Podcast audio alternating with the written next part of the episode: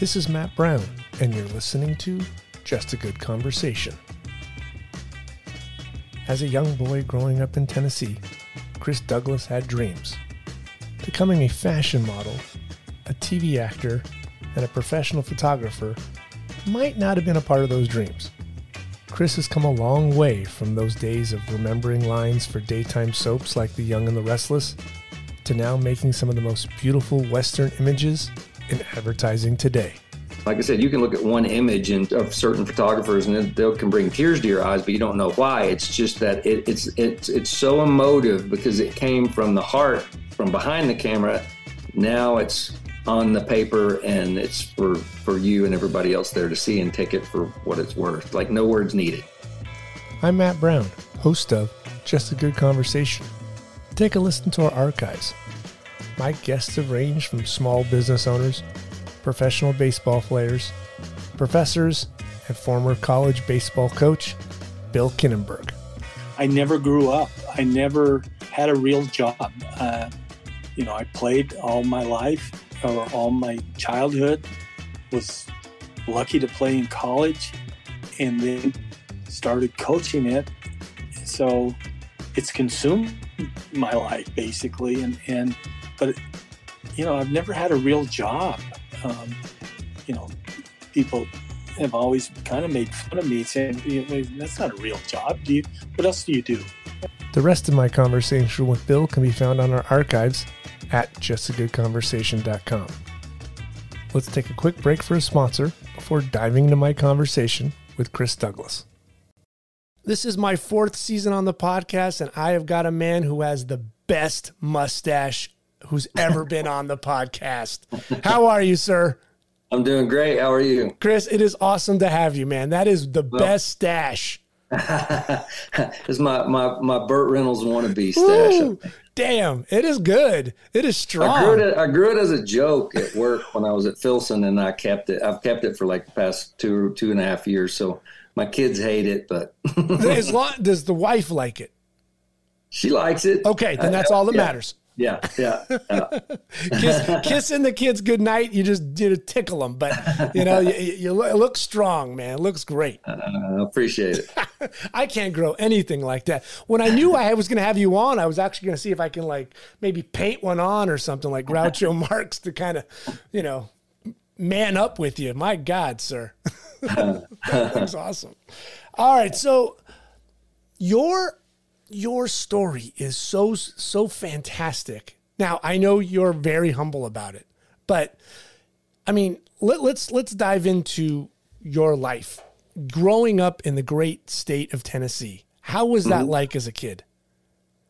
I, you know, it was idyllic. I, it was just one of those things that, um, of course, because I was in the middle of it and grew up there as far as for like my whole childhood, uh, it I, I kind of took things for granted. Like I thought, oh, everybody, and and it was great because my family. But I think family is the most important thing aside from the Tennessee part. But um, you know, I, I was blessed to have you know two parents that loved each other and stayed together, still together. Um, grandparents that both sides came together for Christmas and Easter and New Year's and every holiday and lots of cousins. I was an only child, but um, but I got my good fair share of hazing and and getting beat up by the by the cousins. I've got quite a few cousins, so um, so so.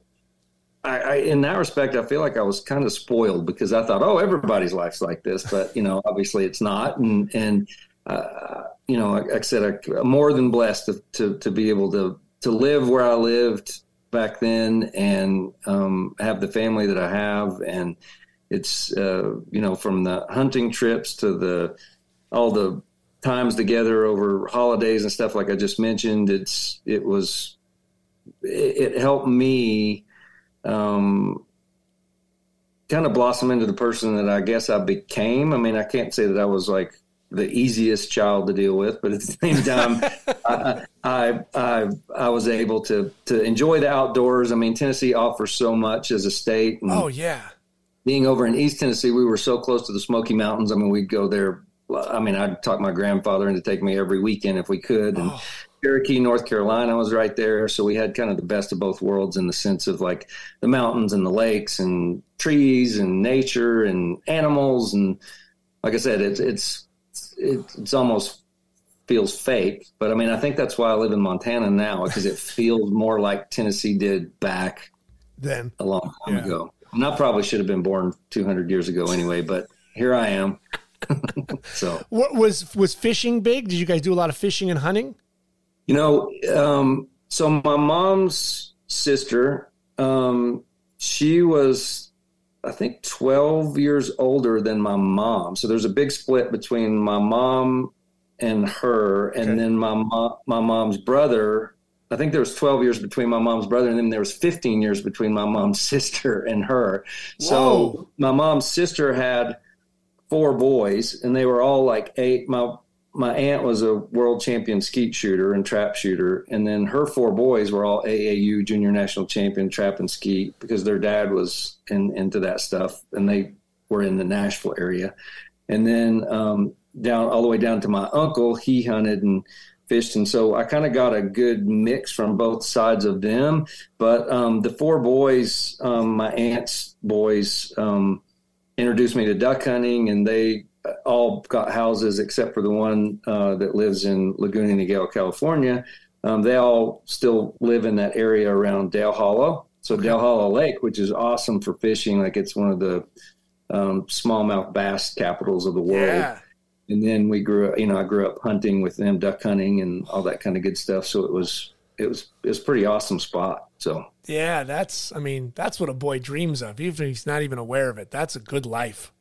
Yeah, yeah, and and you know, we I grew up on uh, the the Clinch River or Melton Hill Lake by Melton Hill Dam, so we literally were on the river. I mean, I used to take pool floats and go out and catch baby ducks and you know, uh, you know that kind of life. Damn, sir, that's awesome. uh, when when did the camera get in your hand? When did you discover the camera? My mom had a my mom had an old Canon AE one, and I don't think she used it that much, but she had it laying around. And I remember grabbing it um, at one point, and you know, of course, this is when film was out, and sure. so I would put in the film, and all I knew was that the, she had told me the guy at the shop just said use 100 for outside and 400 for inside, and that's all you want to do. And so I didn't know any settings or anything. And back then, it didn't have an auto, no. So I just mess with stuff, and of course, play around with it. And I think over my grandparents' 50th wedding anniversary, I started like, they got, I remember my mom still got the pictures, but um, they had a cross, a gold cross, and it had a 50 in the middle of it, like a, a cursive 50. And I laid it on this green carpet and laid it out, and I was messing with the angles and like taking pictures with it. And of course, there again, you don't know what you get until you go develop the film. Right and I had I had this picture of University of Tennessee football helmet and jersey that was painted that was above my bed. So I took my football helmet and my jersey and I laid it up and set up a backdrop and tried to emulate that artwork that was over my bed. I did that, and she just uh, uh, uh, my mom just sent it to me a couple months ago. It's on my phone somewhere, but it's that picture uh, from that because she would like I would get all these rolls of film and it would just be these inane things that I would take pictures of. So, I mean, I must have been around nine or something when I picked it up, and I didn't, you know, I wasn't thinking, oh, I want to be a photographer one day. Right. I was just playing, being creative. I, I love to draw at that time. I love to to create things, and I, I think that's what kept me occupied as an only child when I didn't have my cousins around or friends around. That that was my entertainment. Um, was the drawing and thinking up these phantasmical stories and that kind that kind of thing. So I so with that, I think that just kind of took a took a hard left into the photography part of it, and um, I ended up by college. I ended up getting so through high school and stuff. I just wanted to play sports and get through school and try to pass. And so I, I, was at the point to where. Um, by the time college rolled around, they had these old Polaroid land cameras. Remember the kind that you had yes. The, they could film, not the six six seven kind. I ended up getting one of those, but like the ones that you the emulsified where you could pull it, not the right. Yes, not that. One. So um, I had one of those, and so I would go and take take those on our hunting trips and stuff like that because they were so cool because they were black and white. They looked really vintage. Yeah. And um, like I say, knew nothing about photography or photographers at that point or anything, and would take pictures of our hunting dogs or take pictures of, um, you know, the lake or ducks or whatever. It, you know, and with those, you had to be really close to a subject to be able to do that. So it was more, you know, when I was taking pictures of ducks, it was after right harvesting ducks and hunting and all that, and and and I would take portraits of my buddies that I went to college with that we were out because we'd all get out and go hunt, and um, carried that around for a little while. So I had stacks of these old, cool black and white and and bad color Polaroids, um, and yeah, just kind of that was just in the back of my head and the back of my mind and they must have been know, thinking chris what are you dragging this damn camera around for? We're hunting i mean they must have well it, it was it was one of those things that i don't think they really paid attention because it, it, it's so unobtrusive i mean it did have that old bad you could screw the flat it had the one of the like l-shaped like yeah, flashes bracket, yeah. on the side of it and you could take it on and off but it was just more or less just trying to make sure that i didn't let the Polaroid sit too long before I peeled it apart or any of that kind of stuff because of course I'm doing something else or forgetting or get wet. But they look kind of cool when they get wet too, or you know, yeah. so you could you could them. you could scratch on them. You mm-hmm. can do all kinds of cool stuff with it. Yeah, I just didn't take the time to do that. Now I wish I'd have been like, oh, I wish I thought, you know, had the forethought to be like, oh, those would be cool today. But um, but yeah, I just did that, and then uh, was going to University of Tennessee, and and was wanting you know, to have a career as an illustrious athlete, and that just didn't happen. And were you so playing sports there at Tennessee? Um, I wanted to. Um, I was going to walk on. My intention was to walk on at University of Tennessee to play football, and it just didn't happen with everything that was going on. I had gone to SMU for a visit for football, okay. and I was more suited for SMU more so than Tennessee as a defensive back. But um, that's the year they got the program cut. So right after I went there to right. visit, they were playing Texas A&M. I went to the game, and then uh, the next week is when the Sports Illustrated article came out and said, "Hey, well, this this got cut." So when going to Tennessee, I was like, "Well, I can just do it here. I'll bulk up, add another 15 pounds, and then see what I could do." Um, and uh, it just ended up uh, had some uh, modeling scouts come by and they were like, "Hey," they grabbed me and a buddy of mine on campus, and were like, "Hey, do you guys want to model?" And I was like, mm, "No." And they were like, "Well, it's for this brand, blah blah blah." And I was like, "Nope, no interest." And then he told me how much it paid, and I was like, "Okay, yeah, wh- where do I sign up?" So, um, so long story short, um, it ended up one of my first jobs was with. Uh, Bruce Weber shooting Versace. So Bruce had all these scouts that would go around. Like um, there was a guy named Al David out of Miami mm-hmm. who's a photographer and also uh, a scout, and uh, and ended up going down to Miami, meeting Bruce and a guy named Sam Shahid that was the creative director at a couple of bigger, larger brands, and he worked with Bruce quite a bit on a lot of the larger campaigns. And um, next thing I know, I was a couple of weeks, I was flown to San Francisco and we're shooting the worldwide campaign for Gianni Versace with Talisa Soto and Gail Elliott and and uh, Daryl George and all these people that were always in you know those type of ads. And now I gotta ask, when what did mom and dad say when you tell them? Well, my mom used to model a little bit in Atlanta and stuff, so she she kind of knew the gambit of it, but my dad, he he was just he didn't understand like he didn't understand it until the money part came in and he was like oh yeah oh, okay i understand. But like it's it's it wasn't he wasn't reticent to it. He was just more of the fact of like I don't really understand enough about it. So he was just like, you do whatever you got to do. Go, yeah, go do it. Right. Because if, if they're not industry people and all of a sudden you're like, uh, one day I was in biology class and now I'm going off to, you know, San Francisco to shoot for this gentleman, Bruce. well, got, I can't say that I was at the time, I can't say that I was even mature enough to apply myself as a student. So okay. I, I wasn't doing great. So it was probably the next thing out of my dad or mom's mouth would probably been like, Hey, you got to get a job if you want to pay for this college thing because it's not panning out. Yeah. So, but uh, but just happenstance. I mean, like most of the things that have happened in my life, oddly enough, it just it was one of those that, for all the right reasons or whatever, I was supposed to be there. Right. You know, on you know in San Francisco at the time, and then that campaign broke, and all of a sudden I'm in living in Italy between Milan and Paris and New York for two years. So it was just like literally boom. And, so. and that's crazy because it's and it happens a lot. You know, a lot then, a lot less now because you have social media, so you can scout people easier. Mm-hmm. But they would walk around college campus and send out agencies and you know just go to SC, go to UCLA, see you can find a pretty girl.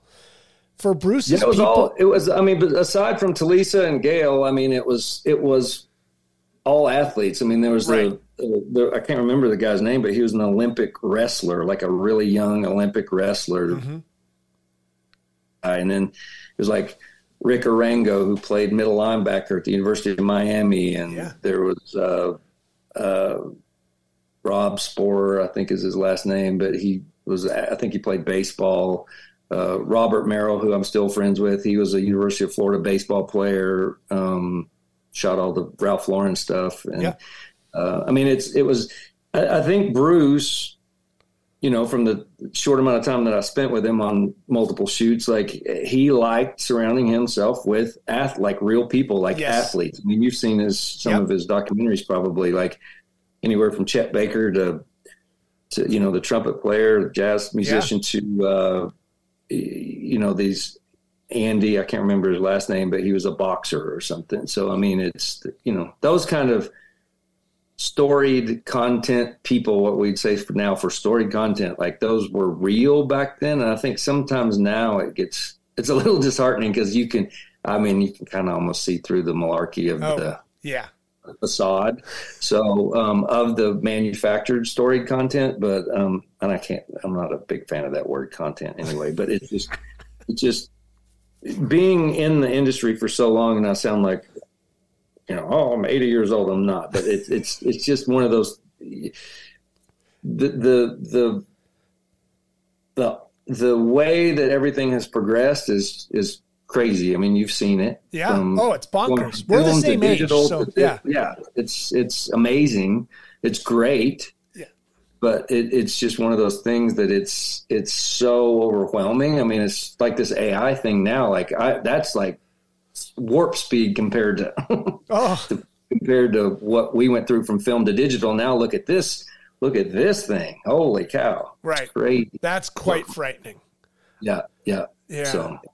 so what are you thinking? I mean, now you're in Europe and you're jumping back and forth between countries and you're throwing on very expensive clothes and you're meeting all these people. Like, well, it helped me grow up fast. I'll tell you that because I didn't like to get a grasp of like there's a whole nother world out there aside from my bubble in Tennessee that I've you know yeah. spoke about.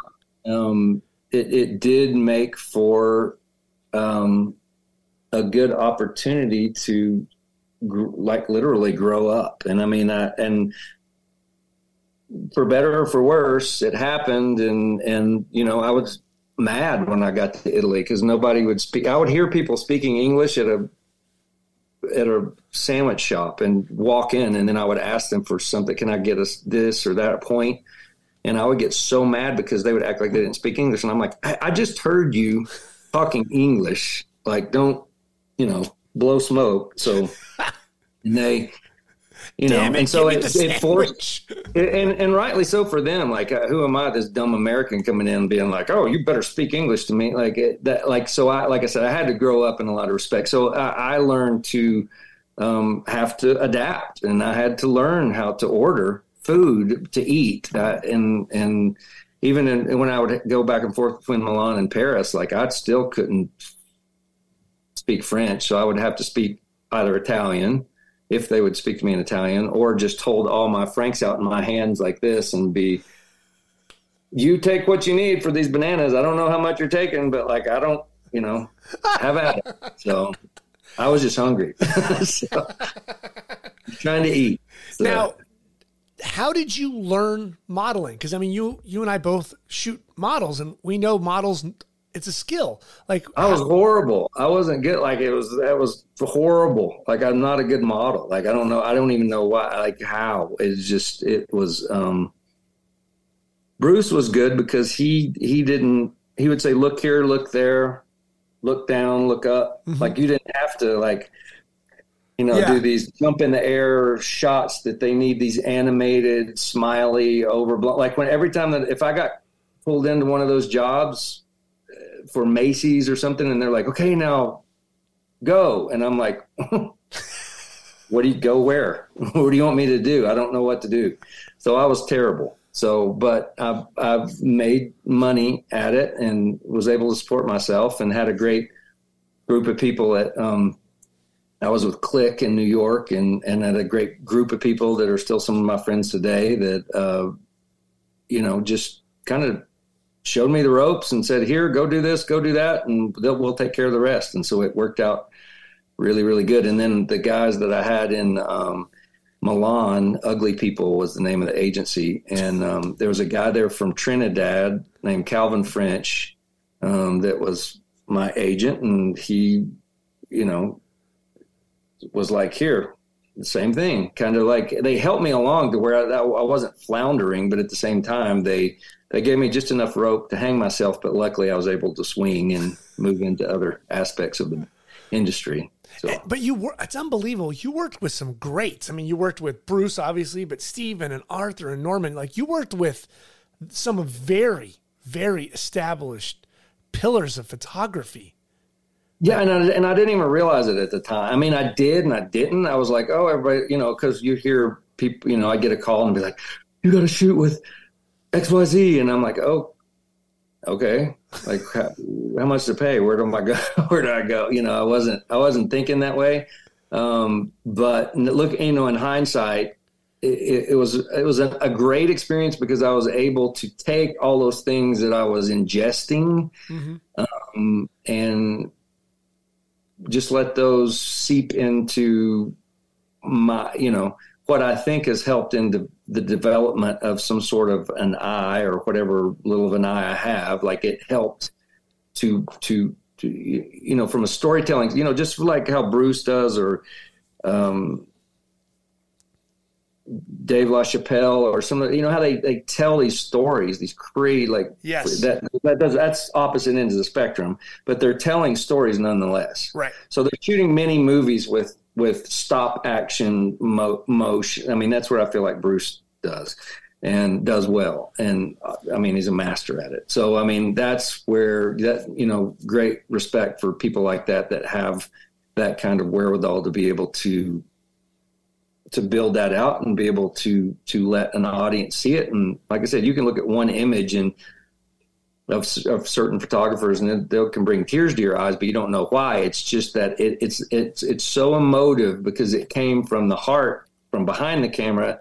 Now it's on the paper and it's for for you and everybody else there to see and take it for what it's worth. Like no words needed. Right. That's the thing. Yeah. How long did you think you were going to go and make a run at this?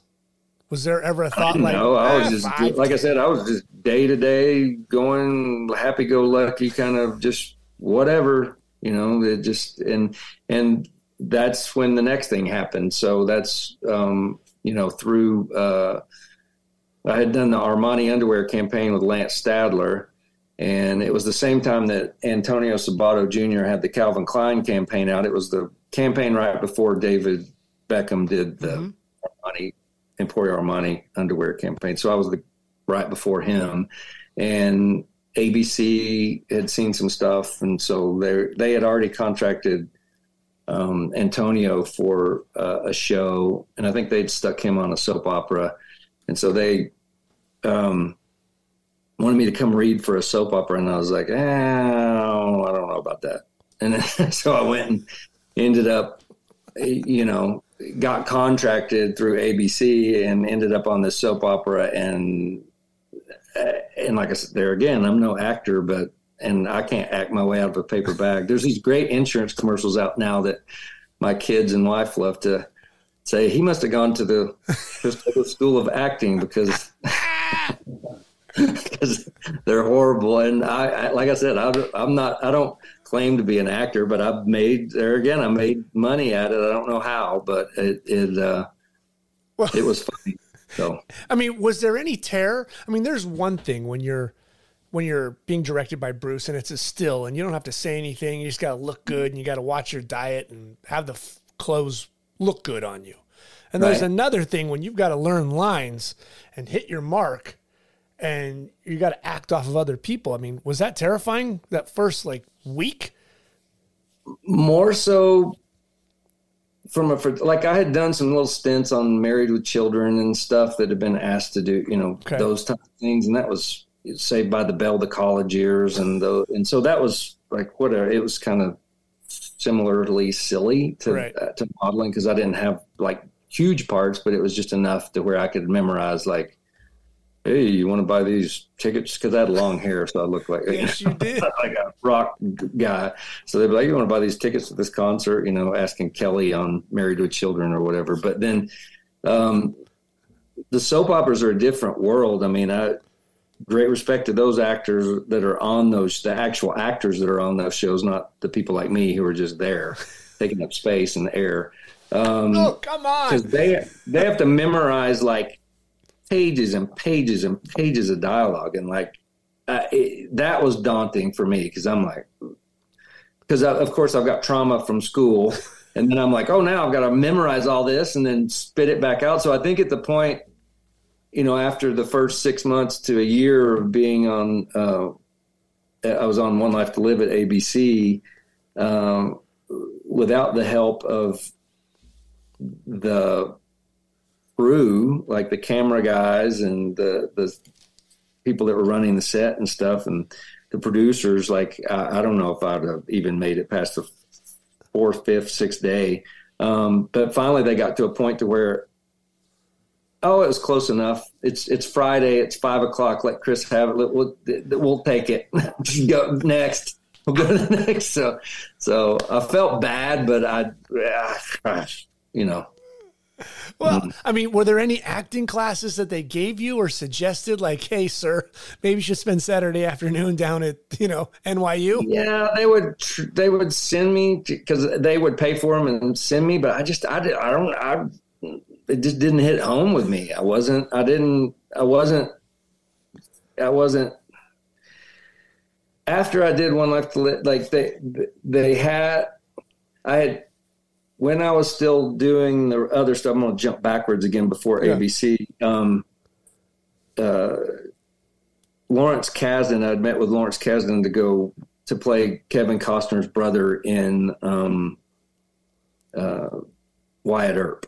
Mm-hmm. And so I flew down to Austin. He was doing a movie with Kevin, with Kevin was doing a movie with Clint Eastwood in Austin, Texas. So I forget what the name of the movie was, but I flew down to meet Kevin in Austin at the Four Seasons Hotel and all that kind of mm-hmm. stuff, and and ended up going to eat or grab a drink with Kevin after he got back from playing golf one day.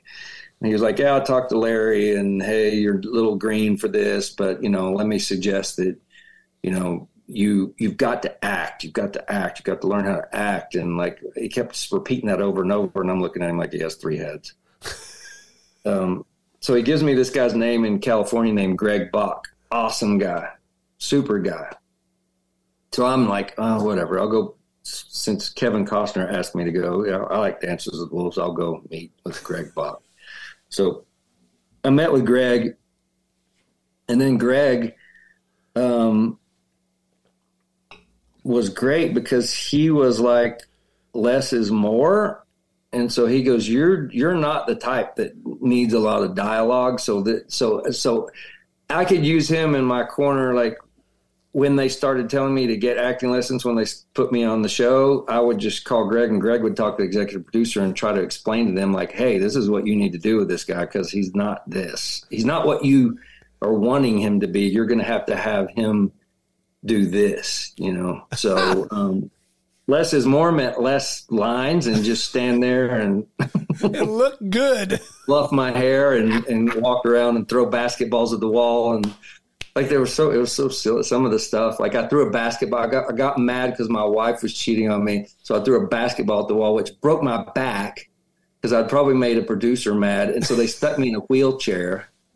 And so when I st- they stuck me in a wheelchair, and so I'm wheeling around in a wheelchair, being punished because I don't know my lines.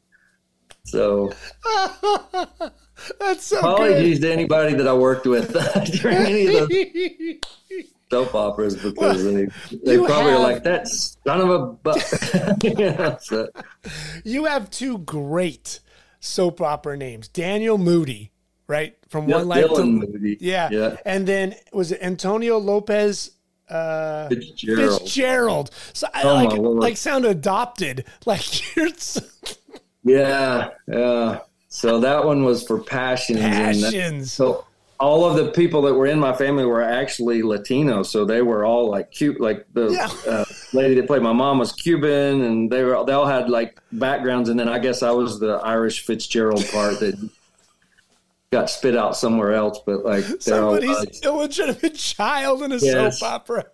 yeah. So and, and that was a that was a different one. That that show actually had like witches and and I had taken a break. So once I once I finished my stint with ABC, I quit the business altogether. I, I couldn't do it anymore. I was like, because every weekend while I was in New York, because I didn't want to move back to New York, I was like, because I'd already been there, you know, for for the print stuff and.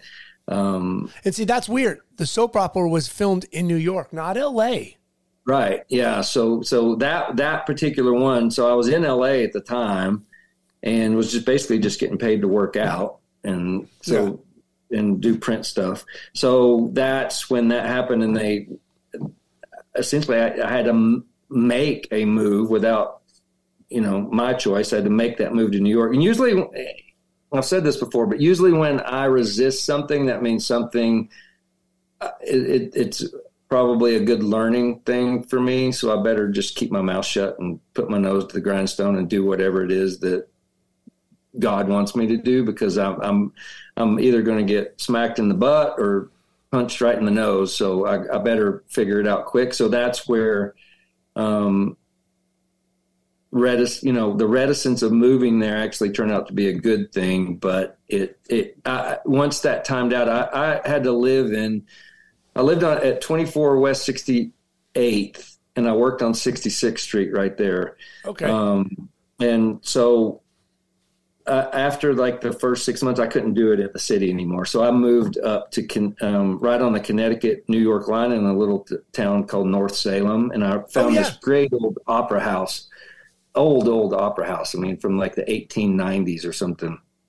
And I rented the back two floors. There was a tack shop, like an English tack shop in the middle, and then upstairs there was like this really cool antique store, and then there was an artist that lived above, and um, it was awesome. Like the hunt, the you know the fox hunts would come right outside my door every Sunday morning. Like if I opened my door and ran out too soon, I'd get hit by like horses and dogs, hounds.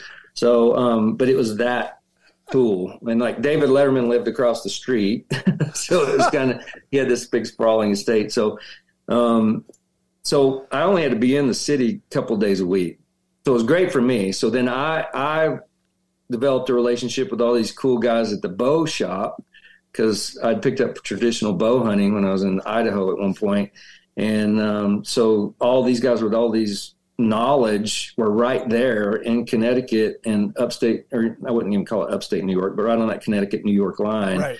Um, and so I would go spend all my time with these 60 and 70 and 80 year old men in this bow shop that were making their own bows and arrows and all this stuff. And so I'd go to like 3D tournaments with them on the weekend and, and um, got all this knowledge from that point forward of like hunt, you know, to e- expound my hunting range just from duck hunting and, and fishing all the way into more of like big game like deer and bear and elk and everything else. And so learn from these gurus of bow in the bow hunting world.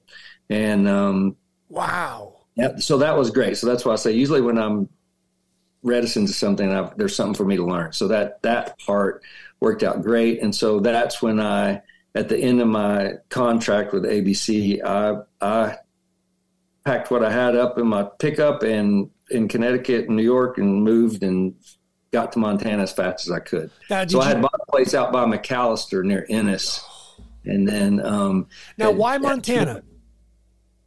You know, I don't know. I, I, I had brought, um, my, my parents and I had brought my grandmother, my mom's mom, on a trip out here, and we'd gone to a couple of powwows um, over in Lame Deer, um, Montana, over Fourth of July, and then I came back for Crow Fair, which was in August, and doing that trip, I felt grounded. Have you ever been somewhere where you're just like, wow, this I feel at home here, or I feel at peace? Yes. And so I, I can appreciate cities and I can appreciate what cities have to offer. I just don't know that I'm necessarily built for a city. So that's where I, I felt more grounded in nature and outdoors. I think probably from my back, you know, where I grew up. So it felt a lot like Tennessee because there was, but lots of less people. Yeah, McAllister's small. I mean, Ennis yeah. is small, and McAllister is a blip of Ennis and and at that time, this is 1995, so you're you're you're there was less people than there are there now. I mean, there's four times as many people in McAllister, and there's still nobody there, but there's four times as many as there were.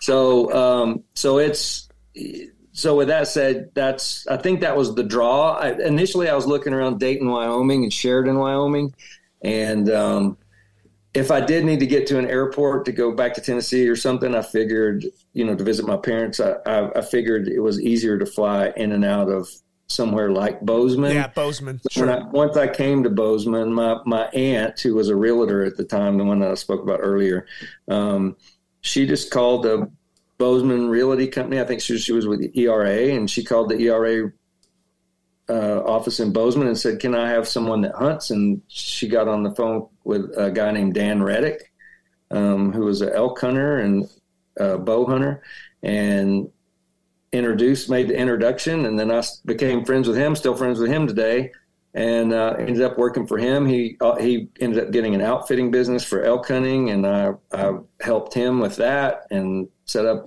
you know a lot of stuff that he did for his first camp and stuff uh, which used to be Wapiti Basin Outfitters.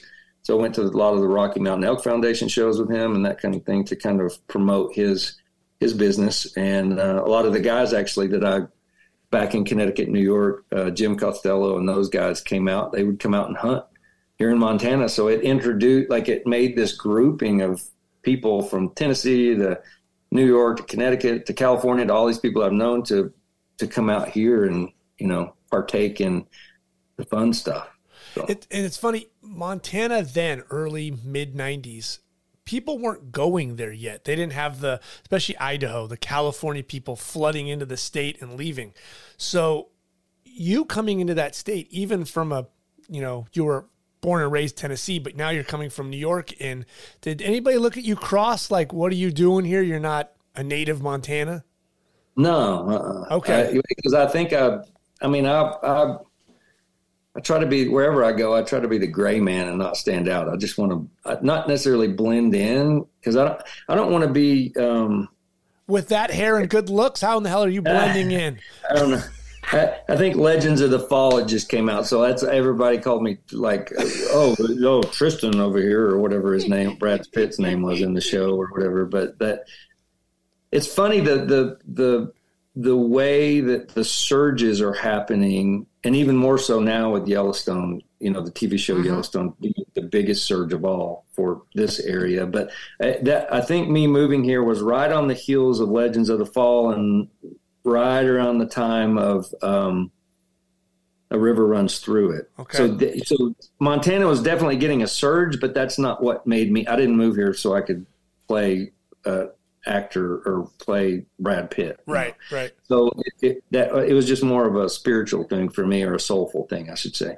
So, um, so with that said, that the the surges that come do come from movie. I mean, as as important as movies or images or picture. You know, I mean, you've seen some of the Arthur Elgort stuff. Like, yeah, even I've seen the documentary that Colorado Cowboy that he did on Bruce Ford, who was a world champion bareback rider. Like, awesome like okay that's the that's the kind of knitted community that i was looking for just because of the way that i you know growing up as a as an athlete, as a hunter, as a as you know somebody who had to get all this adrenaline out of me in some respects you know those are the things that i was putting myself into situations that probably should have killed me more times than not. And and but that's what life was about to me at that point in time you know i didn't have a wife i didn't have any kids at the time and that was those were the things that i was interested in and i thought that were you know going to make me the man that i wanted to be um, and then somebody that my children would look up to eventually because I had all these life experiences and right. I hopefully mean, I can some sort of knowledge onto them. I don't know if I have or can, but I mean, Christ, by 95, you've got more experiences going on than most people will have in their lifetime. Well, and, and, and there again, I feel blessed because I, it wasn't anything that it was forced. Like my, right. my buddy in Tennessee, my best friend in Tennessee always says there's no beauty in things that are forced or misunderstood. And I think, and I've lived by that, I think as much as I possibly can, but it's usually when I, like I say, it's usually when I force myself to go into the uncomfortable is when the flow happens. Mm-hmm. I don't know. I don't want to get too woo wooey, but it's sure. just, I, you know, and I also don't want to lose the magic of talking about it, but it's, it's just, uh, it's what it's it is. Weird. Yeah. I don't know. I can't. I can't. It's it's unex, inexplicable. I guess. So. How did you take to Montana? Were you absolutely head over heels, and you're like, "I'm I'm here. I'm putting roots down." Yeah, I'm like I'm where I should be and doing what I want. So I just took time off and enjoyed, you know, the fruits of my labor for the time that I did what I didn't want to do in in New York at the, you know for that two and a half years and and uh, being on a TV show and was able to immerse myself in nature for that for the next two years, year and a half, whatever it was. Right until Passions calls. No, nah, I got a no. I got a call from uh, my buddy Larry Shapiro, who was my. Uh, he, he's an entertainment lawyer, so he did like contracts and stuff like that. So I got a call from him, and uh, he said, uh, "You, I got the. There's another show. They're they're casting for it. Do you want to do it?" And I'm like, "No." And he goes, "Well, they want to talk to you, so you you need to go read for it." And I'm like, "Ah, no."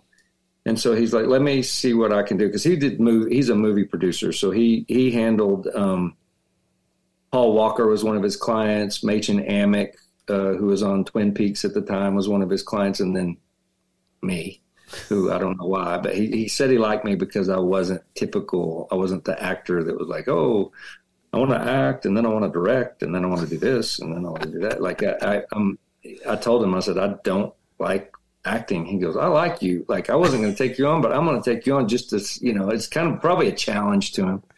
I want Great to Still friends. I just spoke to him last week. Super nice guy, and that was years ago. So you're figuring that's back in what ninety nine, something like that. Uh-huh. So during that time here, you know, like I said, I immersed myself in nature. I was I was working for an outfitter, doing what I wanted to do. I was hunting, fishing. Um, started working some various ranches around the area. Um, a lot of the guys that I worked ranches with rodeoed, so I picked, you know, started rodeoing. I came to it late, but like embraced it. Rode bucking horses, did that kind of thing, and then here I get this call, uh, kind of like the other ones, like you have to move. You want to move to LA? And I was like, so um, ended up uh, meeting with Marnie, the casting director, and Larry and her worked out a deal. And then, okay, here I'm thrust onto Young and the Restless on CBS. And now those, you, you, talk about upping a game. So that was filmed in LA, but like those actors that had been on that show have been on there for years, um, like Melody Scott Thomas and, and those right. actors. And I, I do call them actors because they were. I mean, soap operas are hard to do because, like I said, because of the dialogue, the amount of dialogue, and you're working every single day. Like if you're on an episodic, for those people that don't know, you're working for um, 10 to 15 weeks, and then you get to have the rest of the time off to go do a movie or relax and then you pick it up again if your show gets picked up and it's it's somewhat easier on the grind uh, the soap operas are a grind so so, and then, like I said, there's some people that had been on, I think there was a lady that was on One Life to Live that had been on there since for 30 years or something. Oh, so it was yeah. crazy. But, um, but anyway, Ed Scott was a producer. He had hired me the the lady that was the writer didn't approve me. There was this big fight because uh, the the guy was like a uh, the character was like a some sort of uh, uh, tech guy, and so they wanted him to have like these frosted blonde tips and glasses and a nose ring. And so I had a fake nose ring and glasses. And then I wouldn't dye my hair because I was still rodeoing at the time. And I was like, I'm not going to take off my hat and then have frosted tips on my hair. So no they way. Would, they would put hair mascara in my hair. And I had to not say that I was rodeoing because NBC wouldn't insure someone who's doing dangerous stuff on the weekends. So, um, so that's how that kind of played itself out in the fact that I got fired after seven months. But the day I got fired, I got hired by Passions, which was on uh, NBC, um, and then was on that for uh, another two two and a half year stint, and then quit the business altogether again. Just and yeah, and just kind of went about my merry way back to Montana, and and you know did what I did. So. When you said you were done, like what was the okay this is it. I, i'm over you guys. I'm going home. What was it, uh, it, it just finished i, I felt like I, I it, now that i'm talking to you thinking about it it's like every two years i have this molting process you know that i go through that i'm like oh, shed your skin. enough of that. Yeah so i'll move on to this or i'll move on to that um, so it, so I think it was just more or less the the fact that I, I was satiated for whatever reason and was ready to do something else. So when I came back to Montana, um, uh, I had, I had some friends that were producing the show Duck Dynasty and stuff, and they had started asking me once I got back home, you know, hey, can you do these shows for Discovery Channel? And I was like, Mm-mm, no, no, not interested. And I had right after, right on the heels of that, um, I had done a, a one movie with uh, where I played a Navy SEAL, which was great because I met a lot of great people. But um, it was called Shadow Warriors, uh, and it was with Hulk Hogan and uh, Carl Weathers from Rocky, who was like one of my heroes, and yeah. and there was a, a, real Navy SEAL named Mike White who played my brother on the show, and Martin Kove was in it. So you know the sensei from uh, uh, what's that Ralph Macchio. Uh, Karate Kid. Kid. Yep. Yeah, yeah. So, so great cast, good, good people. Um, and so I did that movie with those guys and then ended up meeting a lot of other team guys or SEALs. And that kind of blossomed into friendships. Like, cause those guys' mentality, along with rodeo cowboys mentality, same people, different jobs. Laird Hamilton, big wave surfer, same person, different job. You know, you yep. Hell's Angels, same person, different whatever you uh, job.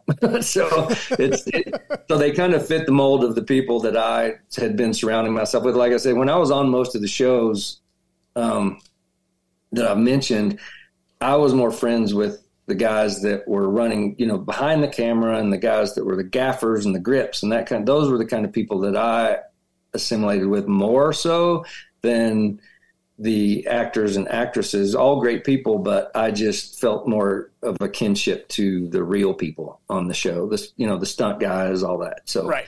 I knew some of them through the rodeo world anyway, so it kind of it worked out good. But um, but yeah, so after I'd done that, kind of did put I did I put it all up, started doing other jobs like here again in Montana, the ranch stuff, um, getting involved with a lot of horse industry pieces and then um, Scott Gurney from Gurney Productions calls and says, "We want you to do this." They called a few times, and I was like, "Nah, I just don't want to do it, man." And he's from Louisiana, and he hunts, so we're we had a lot of things in common. Great, great guy. And uh, finally, he just wore me down. My wife and I were out on a ride um, by our house and on a horseback ride, and finally, I'm like, "Okay, whatever." He goes, "Okay, we got tickets for you. You're leaving." This was a Friday. He goes, "You're leaving Monday to Africa," and I'm like, "Holy cow!" Like it was like a whirlwind. oh, but, um, Jesus. Um, but did that. Um, we went to Africa, then we went to Florida, I believe, and then um, no, we went to Alaska first. Sorry, Alaska. Then from Alaska, we went to um, to Africa to do lions, and then we did gators and crocs in Florida. So I did this show. It's called Feeding Frenzy, where I hosted the show um, in a. Bo- I would be in a box, and so it, I would film myself and then narrate, you know, talk. Kind of, it was like when Survivor Man was out and Bear Grylls, so they were kind of doing a mix of the two, and um, uh, so we uh, doing those three installments. We were supposed to eventually go do tigers and wolves and great whites and all this other stuff. And in between the the first three and the next three, um, I'm home, and we just come back from roping, and uh, one of our horses that we had, uh, one of our stud horses, the barometric pressure went up and went down real quick, which causes their. It's like women with pregnancies. Yep. When that changes, you know, it'll push the baby up. Well, sometimes it affects horses, and so their guts, Right. and so their guts, their guts twist, and they can't throw up, so they so they colic. It's called colic, and so w- we all pull in to the driveway, um, and I've got two other buddies with me, my wife, uh, my other buddy's wife, and um, we're all here. And I'm like, great, this is not good because he had mud up his nose and in his eyes, and so I run him in the round pen. And now, is this your guys' horse?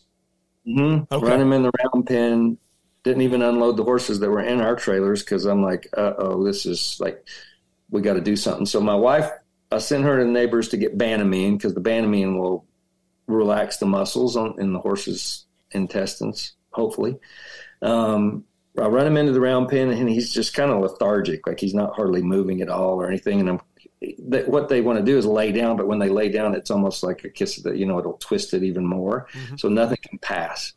So um, the horse is facing me because everybody's like, you know, after the fact, I'll tell you what they people are like, what are you doing behind a horse? And I'm like, I wasn't behind him, but he was facing me, and I turned around and said, hey, told my buddy, my buddy Bob, I said to his son, I said, can you grab my phone on the console of the truck so I can call the vet? And before I could get out vet, the horse spun like lightning, jumped up out of the air and cracked out like an NFR bucking horse. And I got a foot to the side of the face here and a foot to the back of the head, which launched me about two and a half feet. And I landed on my elbows and knees. And luckily it didn't knock me out. But, um, but, uh, you know, after being stunned for a moment on the ground and hearing people yell my name from the side of the round pen, I jumped up real quick and I grabbed my face just instinctively. And this, so you, there's, I've got two scars that go down the side of my face. And so I grabbed my face and this was like in by my neck, like it was like down here. And all my teeth were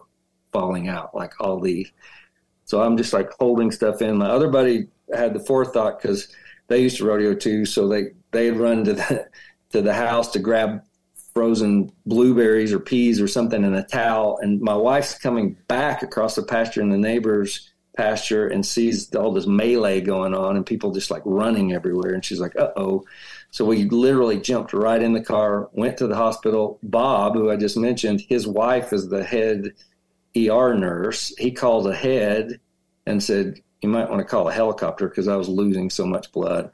Um, they had the wherewithal to actually get the helicopter. We were driving like 110 to the hospital, which is 30 minutes away. Um, but not to sound tough, but like it didn't hurt. Like I think my adrenaline took over. Like it never hurt.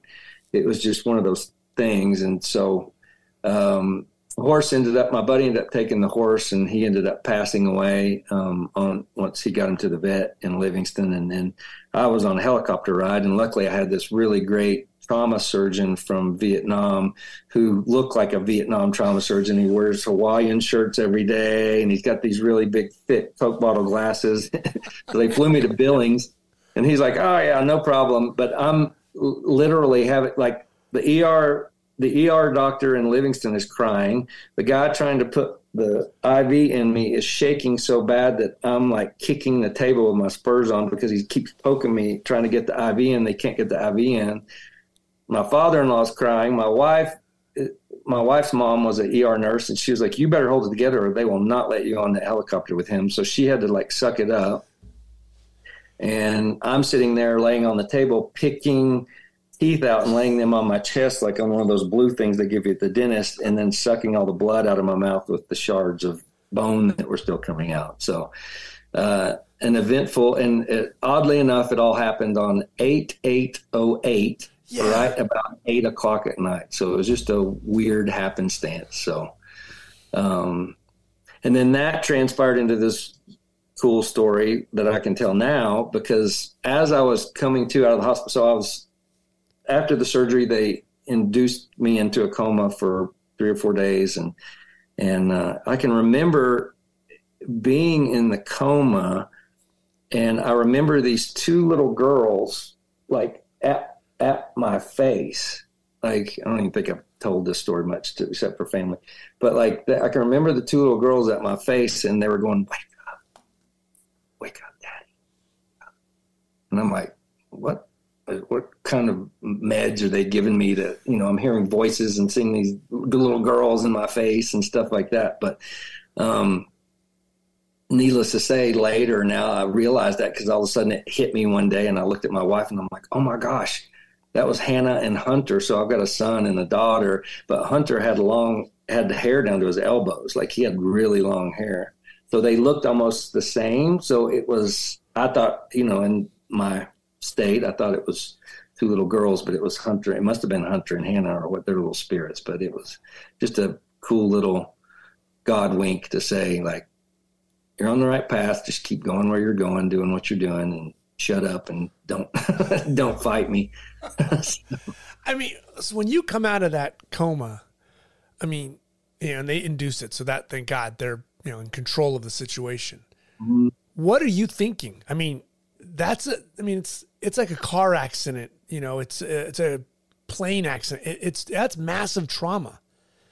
We're, yeah, I don't, I don't, I really, I wasn't. I don't think, I don't know. Maybe that's my problem. I don't think enough. I just don't. I didn't really. I don't. I don't know. I was there. I remember waking up and my my wife's cousin Jade was there. And he was like an all American football player and wrestler, like you know, really. And I was thinking again, like here I'm hallucinating. Why is Jade sitting in this ICU room? And I remember Batman was on the TV. Those were the first things I remember. And I was like looking up, and he was like, "How you doing?" And I was like, you know, I couldn't talk. I was wired Sure. shut, and I thing down my throat, and um, I, I and they called Darcy and her dad in and stuff. And I remember asking for a sheet of paper, and I, I wrote down like, "How's the horse?" And Darcy, you know, said uh, he passed away. And then the next thing I wrote, because her dad was like, "Is he okay? Is he okay?" And I had written something down, and I'd handed it to her, and she goes, "Oh yeah, yeah, he's okay." And she like folds it up and puts it away. And he's like, "What do he say? What do he say? What do he say?" And she's like, just because my bad sense of humor. And she goes, she starts to read, and she's looking at her dad, and she goes, "If anyone asks, I'm in here for a penis reduction." so they were like, "Yeah, there's nothing wrong with him." They were worried that my my brain's gonna, oh, he's gonna be hurt. He's gonna be traumatized, and he's not gonna be able to talk or think. And so, nope, he's just in here for a normal all American reduction. yeah. Uh, taking it down to a 10 instead of a 40. I don't have to bruise my knees, but you know. but I've got to believe your athletic background had to help you. Having a strong neck, strong shoulders, you know, for that kind of face trauma. I'm sure that blow to your skull, being having some strength and muscle in you had to help you. I don't know. I, I there again is another one of those little God wink things because they said if it had gone two centimeters higher between my nose, like my palate and my nose, Mhm. it would have been my brain cavity. So it would have been, and then plus if it had been my wife in there who would have gotten in there first thing, it would where my jaw is is her temple. Yeah, So right. she, she'd have been donezo. So, um, but it, it, like I said, I never, I never had any pain. I've still yet to have pain. I can't, I don't have any feeling in the left side of my face. So there's always food on my face. So if you ever go eat with me, just tell me, wipe that food off your face, you slob. But, um, my wife has to tell me all the time, or my kids are like, Dad, food. Yeah. But, um, I've never had any pain. The only pain that I had was when I was wired shut, and anybody that's been wired shut can attest to the fact that if you yawn or sneeze, that's probably the most like even if you push your jaw up from the bottom while you're yawning, there's that you can't do it. Like it it stretches those wires, and it, that was the that's probably the. I mean, it brings tears to my eyes thinking about it now. Oh. But it that's the only thing. But luckily, I I had some, two other buddies that were professional bull riders that had they were wired shut at the same time I was, so they were um, they were there are people that were taking care of them were you know sharing recipes of what to blend up and what tastes good in the blender for my wife to to to fix me things because I had to do because I couldn't all the front teeth. So I think I had eight teeth knocked out. So they were the top and the bottom. Okay. So they had to go in and replace all the bone through multiple surgeries. But um, I was going to ask how many surgeries and how what a year? I think it was like six surgeries over the course of like a year and a half to two years, and then so I would have to use a horse syringe to put the food in my mouth and then push it back in. It was just you know. Oh, I bet you were fun to go out to dinner with.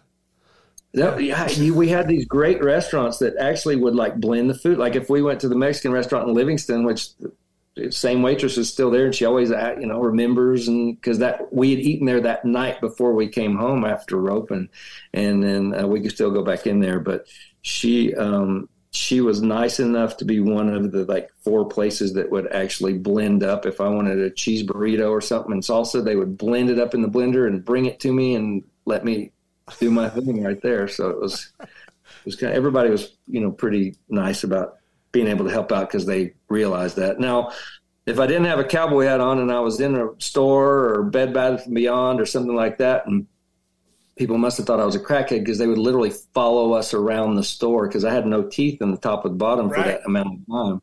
I couldn't wear a flipper because it didn't feel good and I couldn't talk. So, um, yeah, I, I, I, was probably a sight to behold, but, um, but yeah, I didn't steal anything, needless to say. So. What's going through your head in regards of okay, where's my career now? I just had I this horse knock me on my ass. Right, right. You didn't was, have one. You were done with you're done with TV, and you're you know. Well, I did have to go back to L.A. and go with Deirdre Gurney, Scott's wife, who was also one of the producers of the show, and go meet with the people from Discovery Channel to so they could see see my face, you know, to make sure. But I did have these big scars on my face, but I had got them from an animal, and we were supposed to be working with animals on the show, and I guess they didn't savvy it and said, "No, well, no, we're good." So, so I, we came back here, and so we started. Um, we pivoted again, and um, my wife and I, um, her her dad used to ride bareback horses and was a steer wrestler and used to run around. He was like one of the uh, kind of a, an adopted brother of the Linderman family, which is an, a famous rodeo family. And and so he he ran around with those guys and rodeoed with them. And then her mom was a barrel racer, and they her family owned um, Stacy's Old Faithful Steakhouse, which was like one of the last rodeo cowboy cowboy bars in Southwest Montana.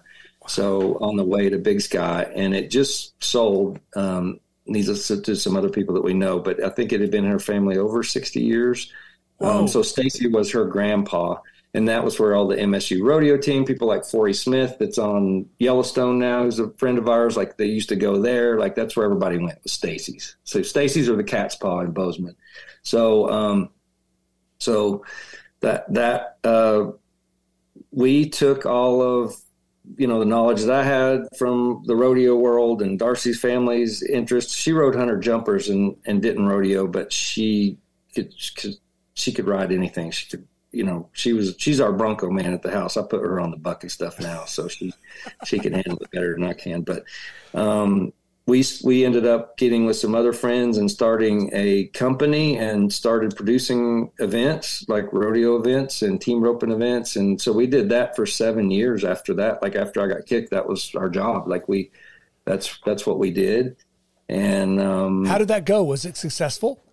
Yeah it- yeah we, we we enjoyed it um, but it made its turn and morphed itself into a uh, marketing agency because we were doing all of our own marketing for promoting the, for, it. Yeah. So we yeah so we did it in in multiple states. I think we did eight different states um, where we God, would take Chris, these around lot. every weekend. So we did that for for seven years, and some of the people that were our sponsors were like, "Who's doing your marketing? Who's doing your ads? And who's doing your photos? And who's doing this?" And I was like, "Well, we are.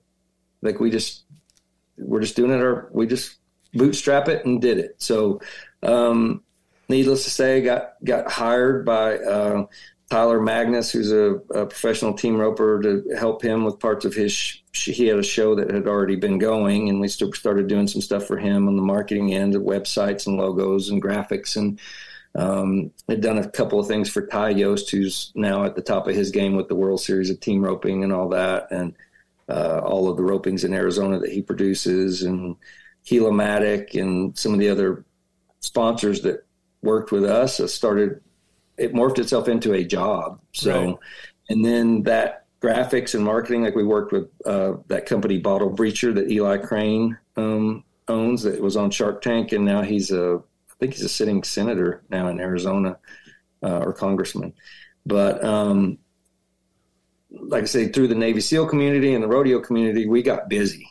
So, like when we hung that shingle out as a marketing firm, that we took it on full force, like we do everything else, and the rodeo business was morphed into an uh, an ad agency of sorts, and that's how the photography started again. I picked the camera up during the you know because I would thank the people that would come and to our events, and I would take pictures at the events, and then I would, they would show up the next weekend, and I'd hand them a picture of themselves, and they're like. Oh, thank you know, thank you. Like this is awesome, like for free. Because I was like, I just wanted to say thank you. You know, that's not you know, people always want pictures of themselves or you know their buckles and all that kind of stuff. So um, that's how that started. And then what was it like picking up the camera again? I mean, I just I didn't think about it too much. Like I say, I, like I said, that's probably my downfall. I should think more, but I, I just letting happenstance happen. And and did you like shoot said, digital? Uh, yeah. Well, so Bob, the guy that was here when I got kicked, um, he had a, a Nikon I think it was a D90 or something. And he said, Here, try this out. And he had like a long lens. And I was like, Well, that looks cool. Like, I'll try it. Like, I'll do something cool with it. So, um, started doing that and, and taking pictures and, uh, you know, with his, and then ended up buying one. And I was like, yeah, this, this is, cool. I think I could figure this out. And then, um, I didn't miss a spot, but, uh, I, I had done, um, when I was rodeoing at the time, Ralph Lauren um, through Click, um, my agency that I wasn't modeling anymore, but they they were doing. Uh, Herb Ritts was going to do a Ralph Lauren campaign, like a, a with Leticia Costa. They were going to do the, the, campaign, and um, I had to fly down and meet with Herb Ritts, and or I drove down to L.A. to meet Herb Ritts, so because we were to I was going to do more of like the production and things and bring all the horses and coordinate all the cowboys and kind of this world that I was living in. Like, here's what you want to do. Here's the backdrop. We're going to set the backdrop for you with all of the production end of things. And subsequently, they were like, oh, well, we want to use you in front of the camera too. And so I had a, a buddy with me. Um, uh, cowboy buddy and he grew up in Idaho and all of a sudden the next thing he knows he's thrust into this world of like going with me down to LA to Herb Ritts' place. And he didn't know who Herb Ritts was but he laughs because he'll tell the story. His name is Jeremy and he I'm on the roof.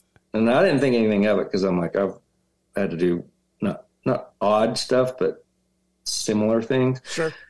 We're on the roof with Herb Ritts' uh, assistant and he's taking pictures, test pictures for this shoot we're getting ready to do. And I'm in my cowboy hat, but I've got a rope and I'm roping. And he's like, um, I hate to ask you to do this, but can you rope um, in your underwear? And I'm like, ah. And I, I was thinking to myself, like, you got to be kidding me, but whatever. Like I, I said, I said, I, I was, I'm gonna help you out. I said, I'm just gonna. Uh, I had boots on, so here I am. My jeans are down past my boots. My boots are sticking up above my jeans.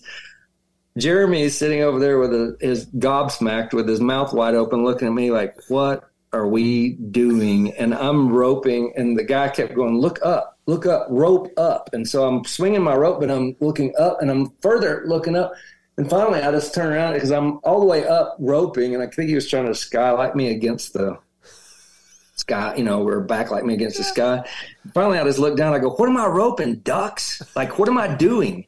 And he's like, "I think we got it. I think we got." Nervously, he's like, and I'm like, so Jeremy's just sitting there like, "This is crazy. Like, this is weird. Like, do you have to do this all the time?" I'm just don't. I was like, "Don't ask. This is whatever."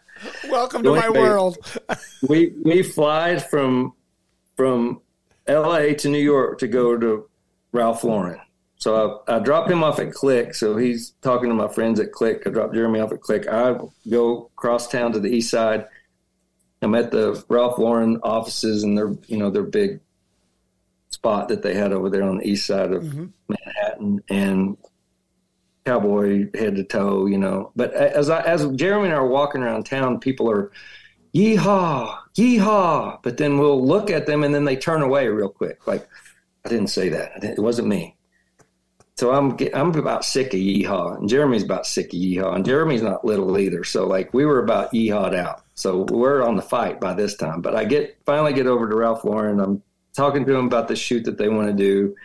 Anyway, the shoot didn't end up happening for whatever reason.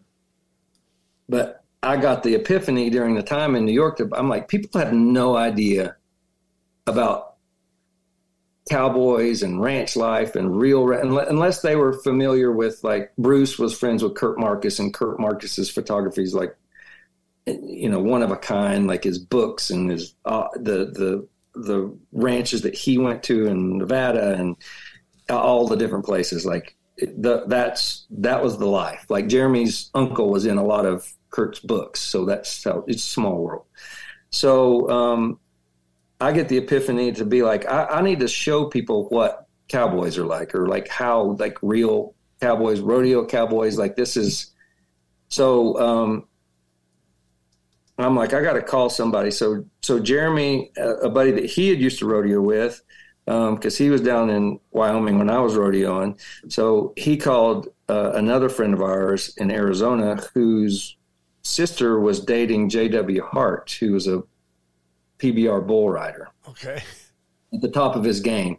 And I'm like, I got to follow JW for a year. I want to show people like this is the life.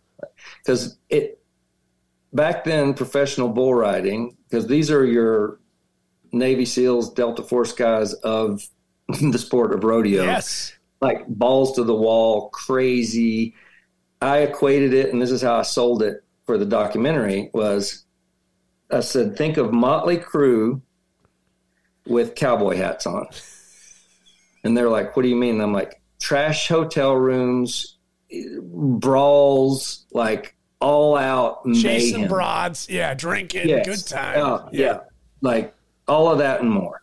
So they're like, okay, so talk to Larry. I end up doing this documentary film um, uh, for over the course of the year and follow JW through his his season.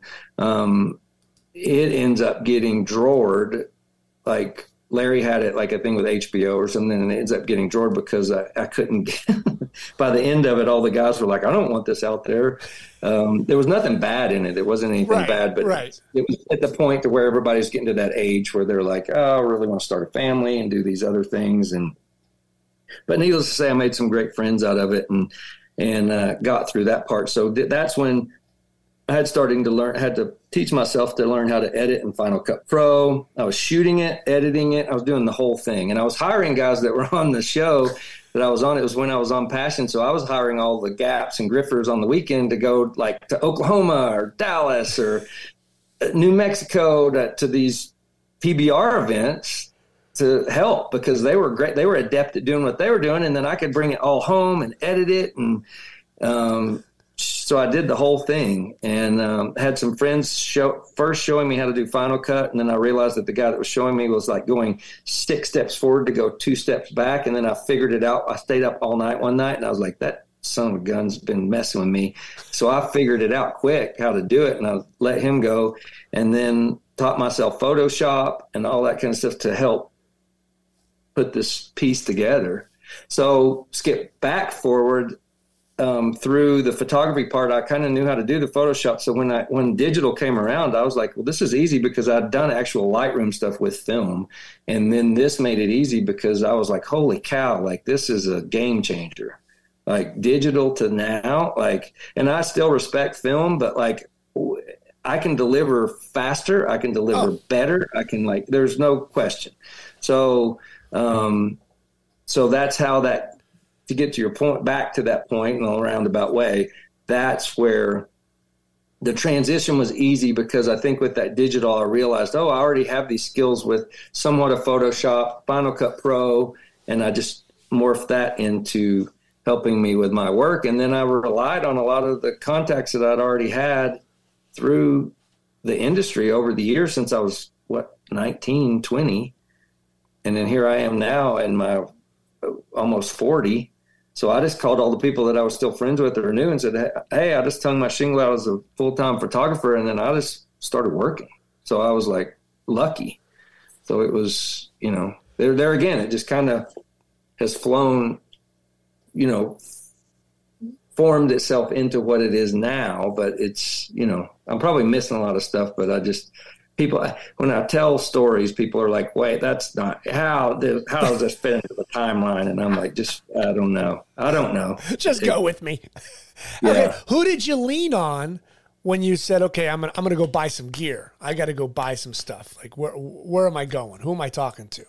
Well, first I just talked to my buddy Bob, and then a great camera shop in Bose. Like I go to Bozeman Camera, and they have everything. It's like a small B and H. I mean, it's okay like for rentals for anything else. So I actually switched to Canon. Um, uh, and through that, through through Canon, I've been able to work myself out of the uh, up to full frame to the pro cameras. You know, using the, the other, you know, the more regular stuff that was affordable prior. And then as I got jobs, I would start reinvesting that money back into the equipment that I felt like I needed. And you know what? I, I don't really feel that. I think that's a crutch for a lot of people, including myself at the time, because I don't. I mean, I, I've got buddies that take pictures with cell phones that sell the prints for fifteen hundred dollars. So, you know, guys I went to college with that just have this weird avant garde style of shooting. And it, I w- I shouldn't say weird, it's just different than mine, but it's, mm-hmm. it's great. It's art nonetheless. And you don't need all that equipment you don't need all the whistles and bells. It's it's your eye, and it's like it's like we talked about. To circle back to that emotive part of it. It's what you're emoting to show the audience. Right. So, when yeah. did you start to find your style? When you when you became full time? Did it take you a couple years to kind of? This is a crisp, you know, photo it's not there again it's not something that i focus on or think about or try to develop. It just kind of developed itself. I think with with instagram because I, I, got an instagram account a long time ago and i was like i don't i'm not a social media person. Like i dabbled with facebook at the beginning just to keep up in touch with friends from high school and college. And then that kind of lot, lot you know there was the lackluster and then my wife had Instagram and she's like, oh, this is the next big thing. And so I got the Instagram and then I put a few pictures on it and then I just put it aside for like a year and a half.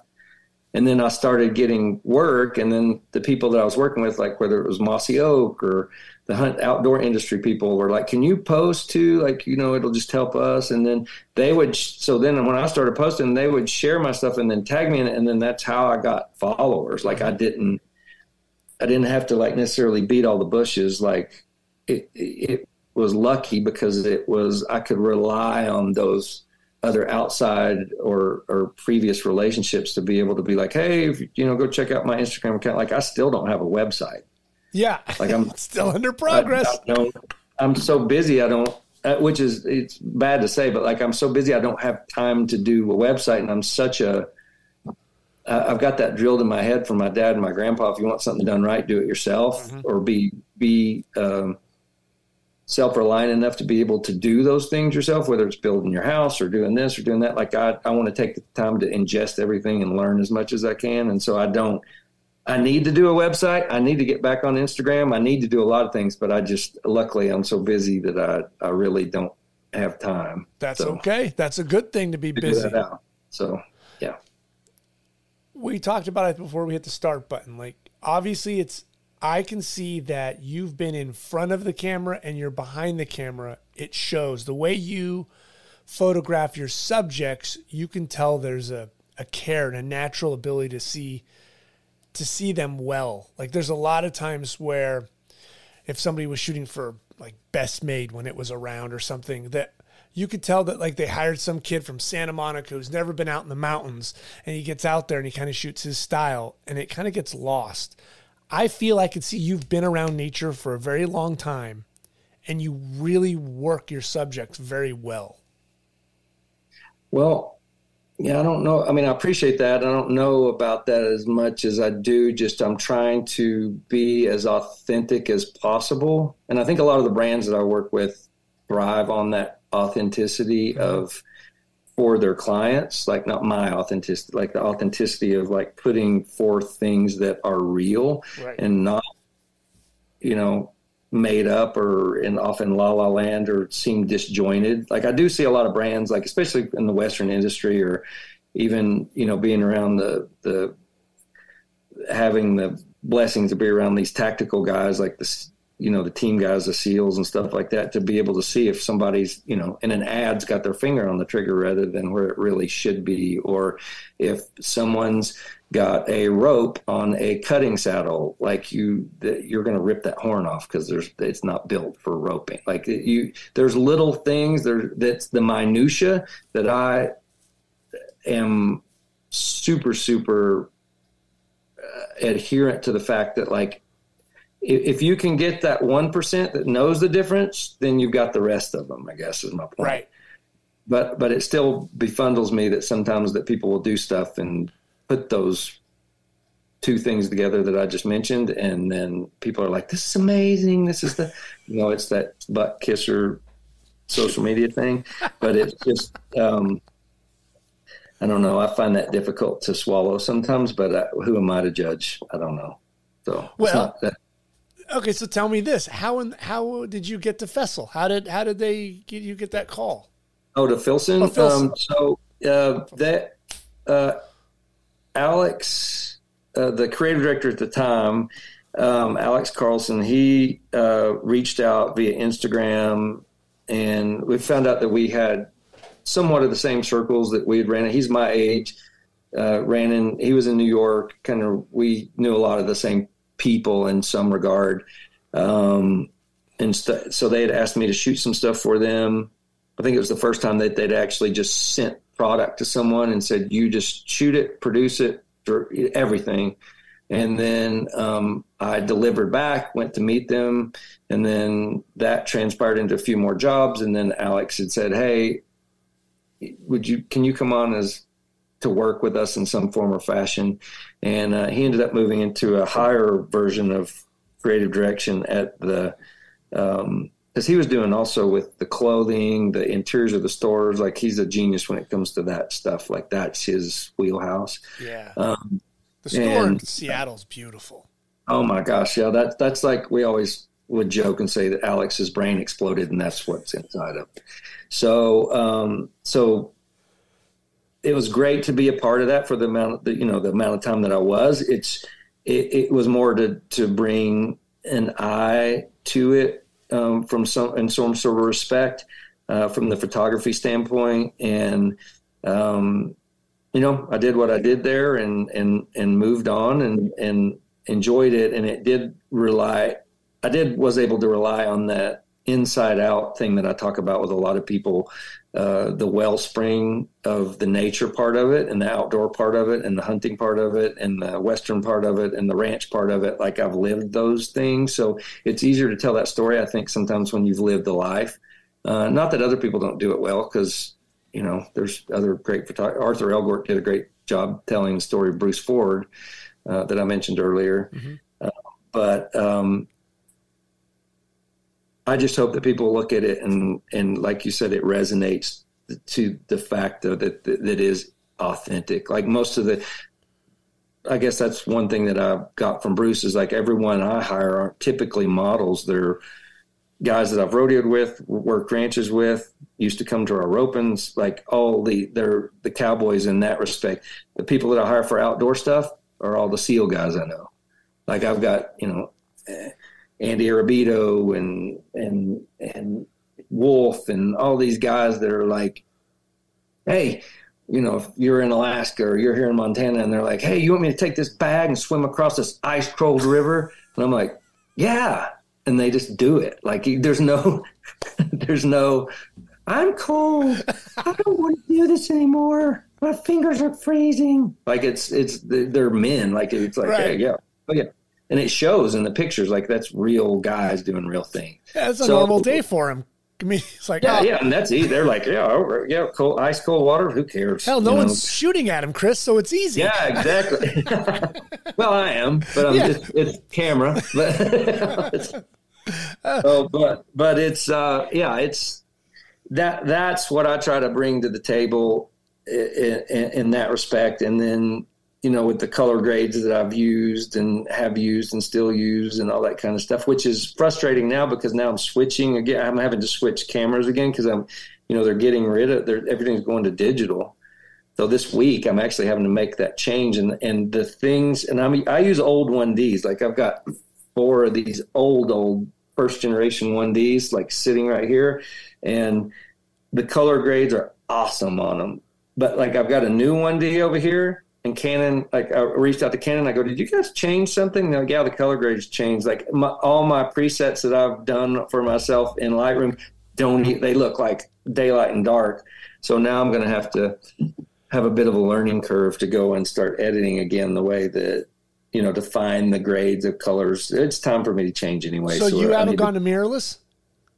No, not yet. Okay. But uh, I'm, I'm getting ready to get the, what's the D3? I guess that's the equivalent of the, R three, whatever. R3, R3, yeah, um, is the equivalent to the one D. So I'm getting ready to switch and make that switch and close my eyes, across my fingers, and hope that I can um, edit properly. Because that, you know, there again, I do, and I don't say this to, to, I'm not trying to impress anyone when I say this. I'm just trying to impress upon them like that thing that's hammered into my head. If you want something done right, do it yourself. Like when I do a shoot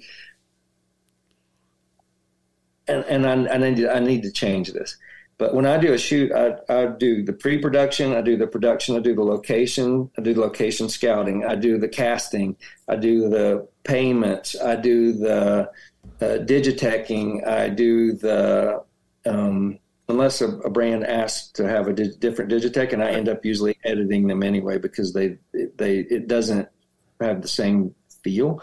Um, all the way to post production to you name it, um, it's turnkey. So that's what I try to bring to the table for a client is that turnkey, and that's during COVID that really helped because a lot of the brands that were doing the same thing that Filson had done send all the clothes. I do everything here in Montana, and then send them the clothes back, invoice them, get a check. They send more clothes. Right. So I I developed a process um, which I'd already had from my time at Filson of just doing it, you know, just having it right there at my fingertips. Um, so that's that's the way I work. Um, but I, have got like I was mentioning, I need to change that because I went and saw John Wick Four with my son the other day, and I was like, this is crazy. Like the amount of work that goes in, and you know from doing documentaries and uh-huh. movies and you know, it's like the amount of work is crazy and even though I had done that other one, you know, 80% myself, how, how would you go about even like, I've got stuff like that in my head that I have, I call it creative constipation. There are things that I have to get out. So I've got before I can move on to the next thing. So I've got things in my head like that, but I have to shove them back down or put them in the back of the line because I'm like, I, I can't do it alone. No. So I, I, only want to work with the best. And so I think um, with that said, I'm in the search to find the right editors, the right people that do the, the color work, the right um, stylists. Like I'll I style the shoots too. Like I carry like on my horse trailer, I bring the horses. Um, my other buddies bring their horses. Like that that like we do the whole thing. Like I've got all these cool vintage jackets and these shirts and buckets of shirts and slickers and saddles and that are stuff that we use actually here every day. But I also bring those on the shoots, and then that's that's how I work when we're when we're doing that stuff. So Jesus, that's a lot of work, Chris. My lord. It is, but I, I, I, but it's satisfying. Don't right? know any other way to do it without l- feeling like I'm losing my mind, and so then, and and it's pro. I don't know. I don't know if it's a control issue or if it's more or less just like if you want it done right, do it yourself. I keep hearing that in my. That's my Rolodex, you know. so, walk me through your process, like working with subjects. What do you? Are you very hands on? You talk to them. How do you communicate? Yeah, because like like to your point earlier, like most of them aren't models. I wasn't a model. So you're gonna as a photographer, you have to direct certain people. Like there's certain people like I'm sure you've worked with, like you said, Helena Christensen or anybody else that they're like and as a photographer, when you do get those people in front of your camera, you're like, Oh, oh my gosh, you just made my life easy. Yeah. But let's do this, you know, we'll get that going. But some in some respects I almost like it better if they don't know because especially me not doing digital and being able to silence this like these old 1Ds that you hear the click every time. Mm-hmm. And so if someone's been in front of the camera, they even though I say stay still, don't move, they, they hear the click and then instinctively like, you know, do the move. Right. And, uh, you know, so with the cowboys, with the Navy SEALs, with the fishermen, with the hunters, whoever the people, the real people that I'm working with, I can say, look at that tree. Look at that overhead. Look at that horse. Look at that cow. Look at that you know and I, I, get there i'm looking at them from the way that i'm seeing it on the page. I call it editing like i'm editing as i'm shooting. So i'm in my head and i'm knowing like okay this is going to be a double spread you know a two page spread i've got to leave enough room on the left on the right here's my gutter like i'm thinking all those things just you know just like a rapid fire. And I'm sure I don't know if you do the same thing, but I have to do that to be able to because I'm also usually laying the ad out or doing the graphics or so I'm I'm leaving room for space in the catalog. If it's a catalog, like I know I've got to have them look left, look right, because I don't know if this is going to be on a left page or a right page. Like there's a lot of things just from shooting is just shooting but then if you've had any creative director background or a director background or a producer background or an art direction background, you know that, you know, I've heard it so many times from other people like, please make sure to shoot it horizontal and vertical and leave room for this and leave room for that. Like if you don't, and I'm like, yes, yes, I think about that because I'm, that I've done all that. Yep. So it's, it, it helps in that respect. So that's the, that's the good part about that, especially probably for you too. Like even when you're shooting document, you know, motion, like you want to leave that space. Like heroes on the right side of the screen, the this is on the left side of the screen. You know, all those little tricks, the Akira Kurosawa type yes. thing. You know, and I'm looking at like old books. Like I've got tons of books back here behind me, just old artwork, Remington, uh, Russell, all those things, and those are what I try to bring. You know, watch the old John Ford movies. Like there, there's gold in all oh. these things, and and I think to your point too of like you know the nature part of it. I I always used to hear, especially at Filson, like small person, big land like you know but i want the person to be part of it. I want the person to be part of the nature. I want the viewer in the imagery or if you're at a branding or you're with a tactical guy like i want you to feel like you're in the stack or i want you to feel like you could smell the smoke you could feel, smell the hair burning you can hear the horses you can smell the towel shit you know like that. I want you i want it to be immersive. I don't want it to be like it was shot from a car from far away and you're just a you're you're just a bystander. I want you to i want you to feel it. And so if anything that's innately i feel like that's what i try to do is get as close and intimate to the subject to where they feel you know i i guess because i've lived in those worlds they feel like i'm part of those worlds. So i'm not it doesn't get weird with them or like a camera shoved in their face and you know how some people just go stiff oh, because oh, yeah. they're like yeah but i'm oh, it's just Chris. It's just Chris. So it's like he just got a camera this time. So that helps immensely. Yeah, like when those. you're one of the guys too, and you're just taking pictures, that does help. Yeah, and it, it feels weird for me to be on the back of a buck and shoot or somewhere else because like now a lot of the younger guys they don't know me from Adam, but like if I'm friends with the one, you know, the stock contractors or something else, and they don't they just see me like i said but then these younger guys are like think i'm some photographer that's just never been around this stuff. And they're like watch it buddy. Watch it. Don't are you going to get hurt? And i'm like yeah yeah. So i mean it's just it's funny. But um and i feel like a dork because i've got this big camera and i'm like not doing cool stuff anymore. I'm doing cool stuff but it's for a brand and it does i don't i don't want my name on it. It's it's for somebody to do something to to propagate the brand not like i'm not a i mean my I'm not a personality photographer. I'm a right. I want to do cool stuff from the shadows for the brands without my name having to be attached to it. I see a lot of Leo Burnett, the gentleman who I think was the Marlboro Man. The developed the yeah, Marlboro developed Man. that. I kind of see a lot of that in, in your imagery. Yeah, um, and I think they drew from a lot of the John Ford stuff. Like if you look at the Mar those campaigns, like the packing the saddle over the shoulder, people think, oh well, that's Marlboro. Well, no, that was like that's Levi's back in nineteen. Yeah. Like you look at the John Ford shots in Monument Valley. Oh, that's Mar. No, that's actually John Ford. So I mean, in some respect, I think we all gravitate back toward the roots of of what it is that we all fell in love with the West and why we fell in love with the West, and it's those. That's the gravitas of of uh, uh, of the nature of the West and what the West was built on the independence, the the, the spirit, the the lone wolf, the right. you know that Marlboro Man type image. But like I say, you can you can take that as an outlier perspective.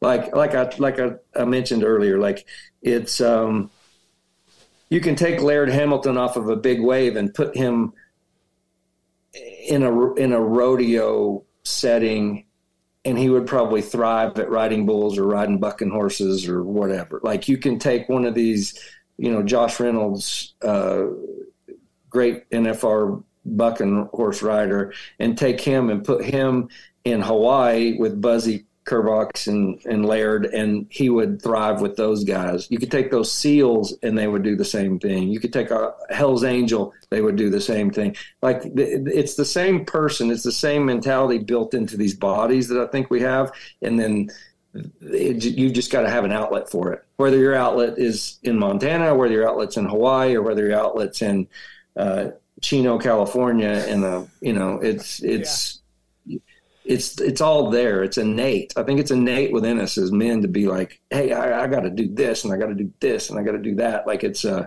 yeah, there. Like I said, it's that that you got to have a flow to get that stuff out of you. Otherwise, you go crazy. What's your most comfortable lens? Are you a 1635 guy, 2470 long lens? I, you know, I've I've got.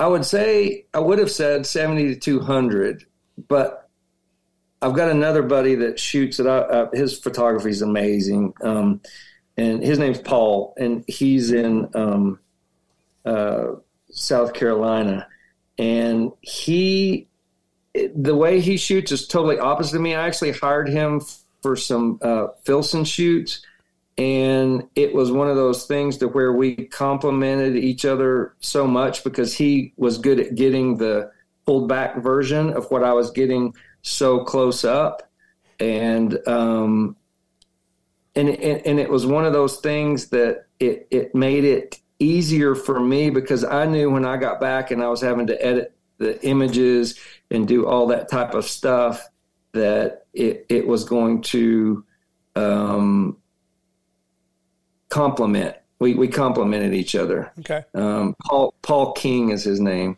and um, he he works a lot in the outdoor industries and the fishing and fly fishing and saltwater fishing, but just beautiful work, very clean, very like great aesthetic, great depth of field, and so um, where I would be with a 7200, he'd be more with like the 16 to 35 or 35 millimeter.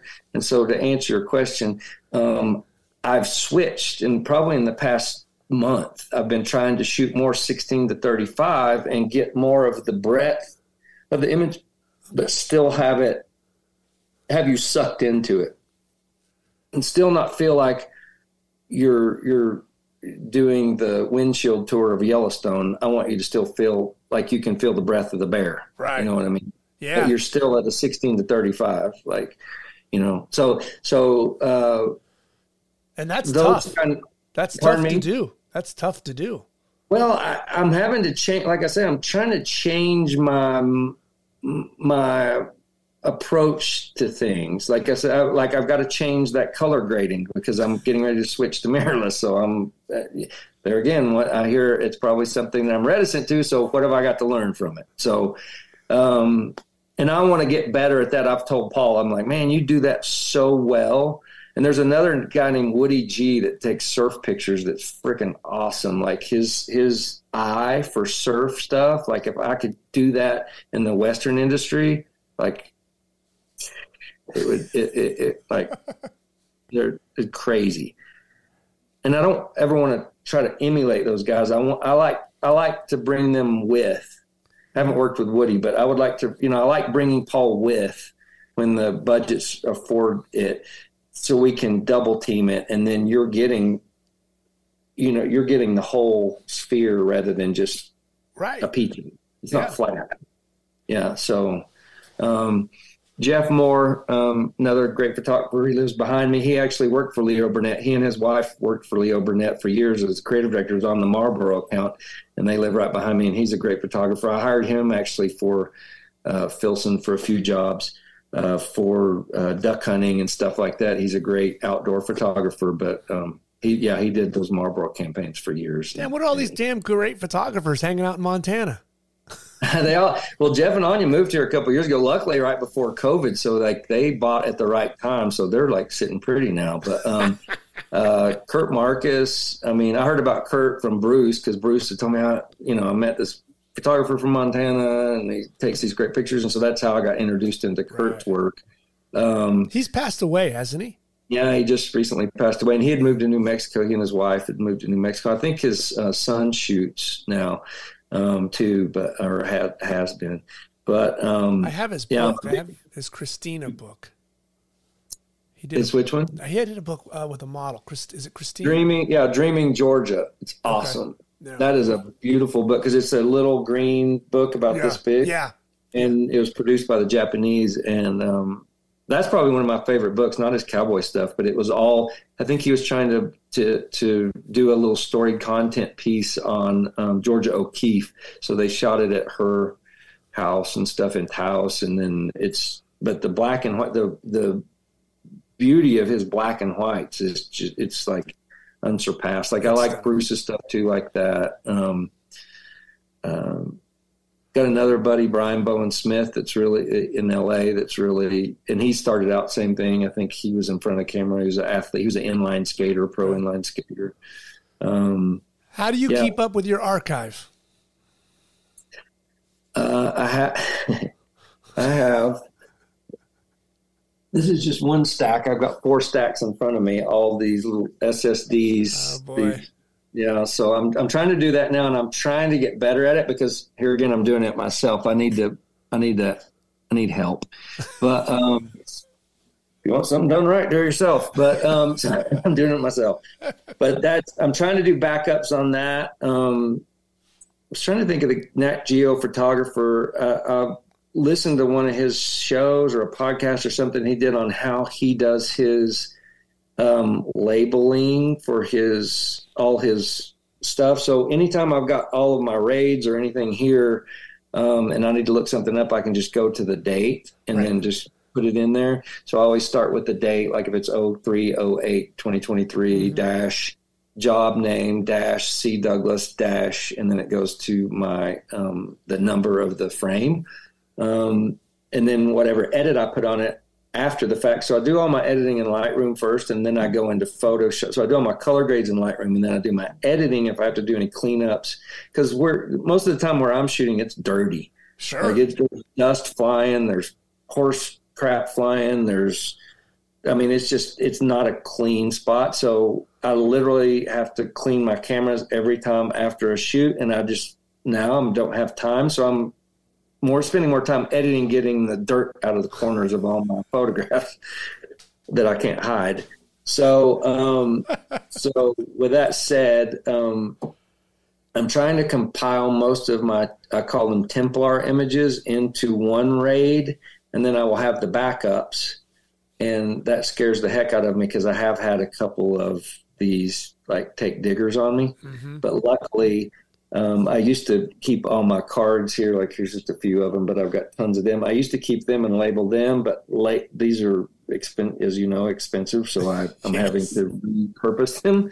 So um, the really big jobs that I'm like I can't let this one go. I try to keep it. So I've got three backups. I've got that, and then two on drives, and then like if I leave town, I'm so weird. I'll take a box of them to Jeff and Anya's, who I just mentioned, and leave the box at their house if we're gone. All of, of my whole family's gone. So in case something burns down, then they're right. there, and I lost them because that that's what I'm like. Well, and if that happens, I'll just take more pictures. So you're not pushing anything to a cloud. No, I don't think so.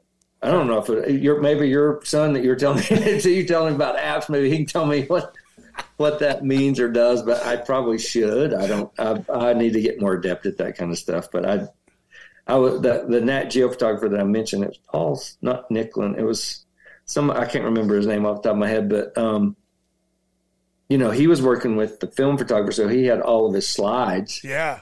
Imagine having to store those and then having the right temperature. Like, yeah, oh my gosh. I got a yeah, I've got yeah. a closet full of hundreds. Yeah, what do you do? Like, and that's where he said the only thing you can do is print them. Yeah, Just print, make a print, and then put them away somewhere else, and then, you know, I yeah. don't. That would uh, that would keep me awake at night. I'm uh, just stressed. Yeah, no, I, I I had a an intern at one point, and he spent two years, and that's all he did was was scan, scan, wow. scan, scan, scan, scan.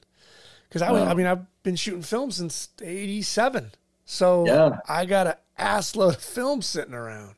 And what do you do? You shoot Canon or Nikon or I shoot you, Nikon. Yeah, I shoot Nikon. Nikon personally. At work, I just we're switching to Sony.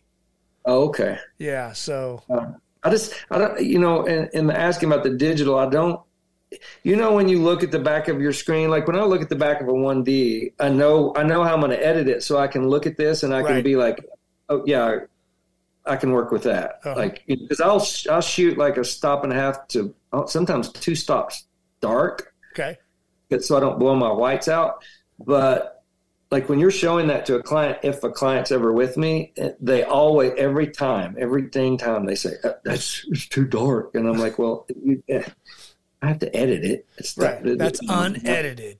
Yes, and that's where I explain to them. And then when I show them, then they're like, "Okay, I'll be quiet." So because it just makes it easier because then I'm not having to stop and explain myself every five minutes. So they just quit asking to see them, and then they get them, and then they're like, "Oh, okay, I understand." Because you know, I mean, you right. can't you can't get the whites back, so you got to you know you got to keep that in there. Yeah. But um, in the did in the in these, I can see how they're going to be edited. When I'm looking at a spec of a you know, a, a Sony or something like that, I it looks like on my phone. I can't, I can't, I, right. It, it's hard to imagine and that, what, and that freaks me out. Yeah. So I'm like, that's where I'm going to have to be like, whoa. And then like I was talking to Carver at Bozeman Camera the other day, and I'm like, hey, this new camera, what does it do that these don't? He goes, well, when you when you have the eye track on, like it'll track the eye of your subject, but it'll also track your eye. So whatever you're looking at is where it's going to focus. And I'm like, he goes, don't ask. I don't know how it does it, but it, it seems cool. And I'm just like, oh my gosh, like I'm going to have a bit of a learning. I'm going to have to go to Yellowstone Park for a week and just yeah. When you do that too, you have to be very focused because if you start looking around and you're taking pictures, all of yeah. a sudden your focus is all out. And you're like, well, I was shooting the bear, but I was looking at the background. Background yeah. sharp. Yeah. So that's, you know, and I don't want to shoot everything at F22 and then go figure it out later. No, like, not at all. I, I, was with some people the other day and, I, and I'm not a tech, I don't know if you are or not, but like, are you a technical photographer? Like, are you thinking all the time of like, I got to get f two point eight, and I've got to do. You know, yeah. I, I, think for film cameras, you probably are because you had to be. Right, I mean, and that, and yeah. so I, my internships, I worked with very anal photographers. Like I was uh, R- Richard Avedon. I, I, assisted a lot of the uh, SI guys, and it was all film. So you got light meters, and you're spotting everything, and you got to make sure we're on slides. Can't yeah. be wrong. You know, Hasselblad four by five. So it was just been beaten into me that right you know, I have to know that we're at, you know, this, we're at this, we're at this. That's just the way I work. I can't, I can't be loosey goosey. It, it just, it's not in my blood. Right. Right. I mean, I'll set up a family photo and I'll be like, "Oh, this has got to be a, you know, F seven one and you know, backlight and hair this and that." And, yeah. and my wife's just like, "Oh, 30 years of this. Come on, take the damn picture." so, it's just the yeah. way we all evolve. What do you yeah, got coming and, on next? What's what's next on Chris's plate? Um, just I've got I've got a few clients that I'm just working for on the mainstay right now, and and that's good because they're they are authentic brands that are they're especially from the western. You know, I'm doing everything from like bags, these high end bags, to to these high end jackets. That uh, there's a, a, great girl named Lindsay Thornburg who does the jackets, the Pendleton. She she is the one of the only people that has been allowed to use Pendleton fabric. So on the tags it says Lindsay Thornburg times Pendleton. So she does these really cool jackets with all this fur on them and stuff. I'm getting ready to shoot that this week again. I shot it last year for her. Um, and then her jackets are on like Beth on Yellowstone and stuff like that for the shows and stuff. But she's she she has great stuff, great mind, great designer. Um, there's another company um, out of Big Sky, uh, Arella Bags. Um, it's a lady that makes really really cool bags. So we're going to go uh, to New Mexico and shoot some stuff in the fall. Um, working a lot with Resistol, which is uh, they're about to hit their hundredth year anniversary. They're a cowboy hat manufacturer. Um, they also own Stetson hats, but it's Hatco and that uh, Resistol Dobbs and and Charlie One Horse. Um, great people over there. They're they're actually really the only brand, apparel brand, hat brand, boot brand that are run by actual cowboys and cowgirls, which right. is um, so it's they're amazing. Like Ricky Bolin and Mary Jane and everybody over there, Dustin Noblet, like they're all top notch people, um, great characters. Um, like Ricky was a four time NFR bull riding qualifier. Like they're, they live it. their their thing is we live it every day, and they they honestly do. So they're they're great people.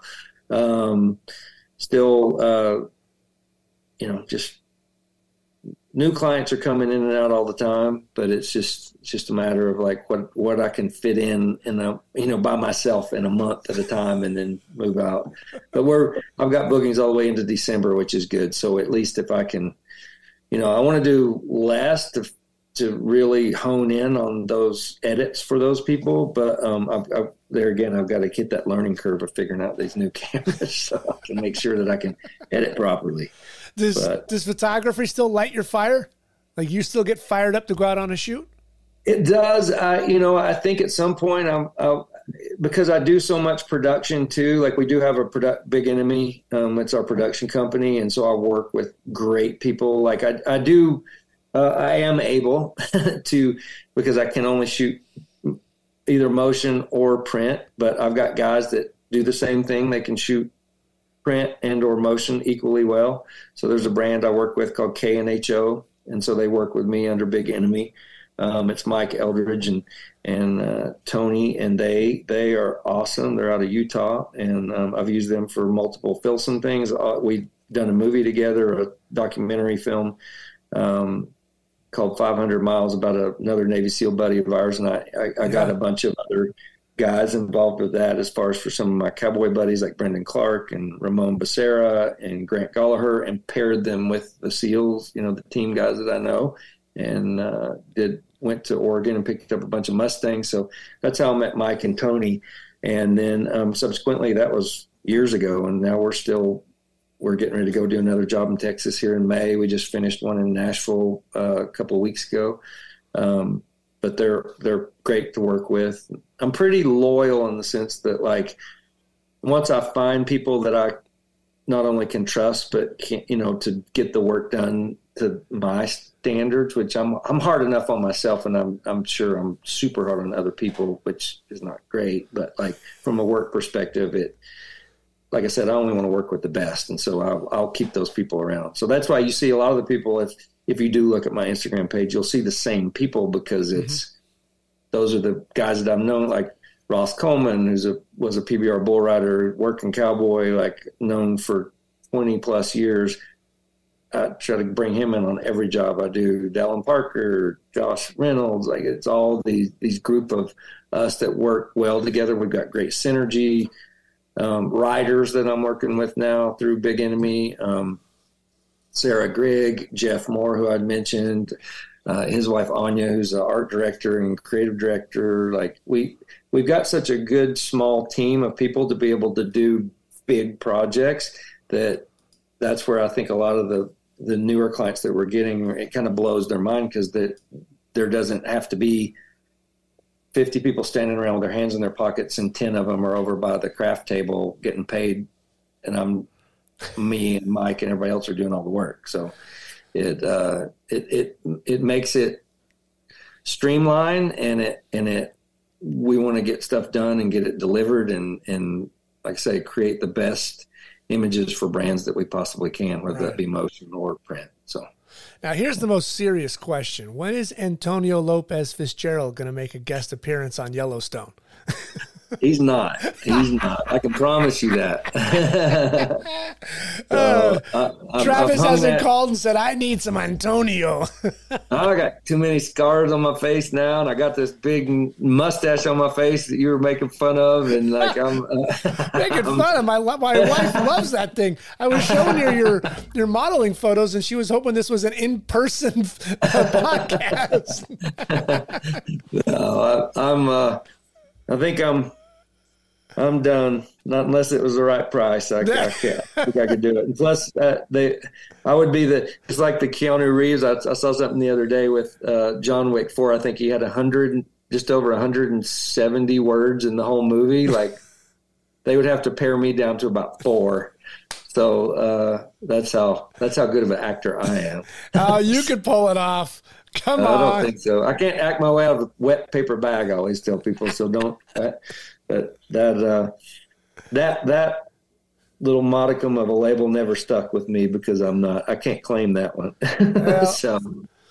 All right, so we'll work on your acting skills, but your photography is, is outstanding. I, I love it. I love to see it. It inspires me. It's good stuff. Uh, I love Montana, and you show that world very well, sir.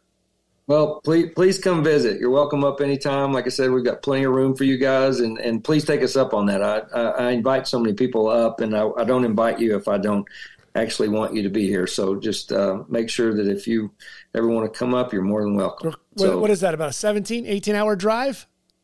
No, from uh, from down where you are, it's probably 15, 16. Yeah, somewhere around in there. Usually I would drive from LA to um, Pocatello, Idaho, and then get up in the morning, and then okay. you've only got like three or four hours. Or if I'm driving back, I'll usually stop like in Mesquite, Nevada, so um, I didn't have to stop in Vegas, and then go on from there. So it makes it pretty easy. And I just cut across that Pearblossom Highway. That's an easy easy little cut across to Santa Clarita. So easy peasy, man. I'm on my yeah. way. I'll be there for lunch tomorrow.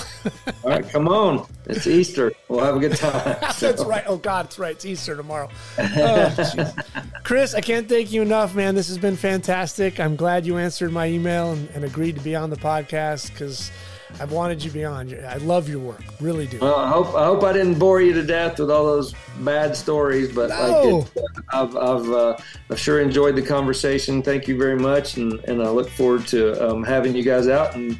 You can tell us all about your life and story, and I'd love to meet your wife and kids, and yeah, it'd be great. Oh so. Christ, they'll be. I can't tell them what you just said because they'll be on, out there on our. well, please take us up on that. So. All right, Chris. All right. Thanks. Thank you. Thank you for listening to my conversation with Chris Douglas.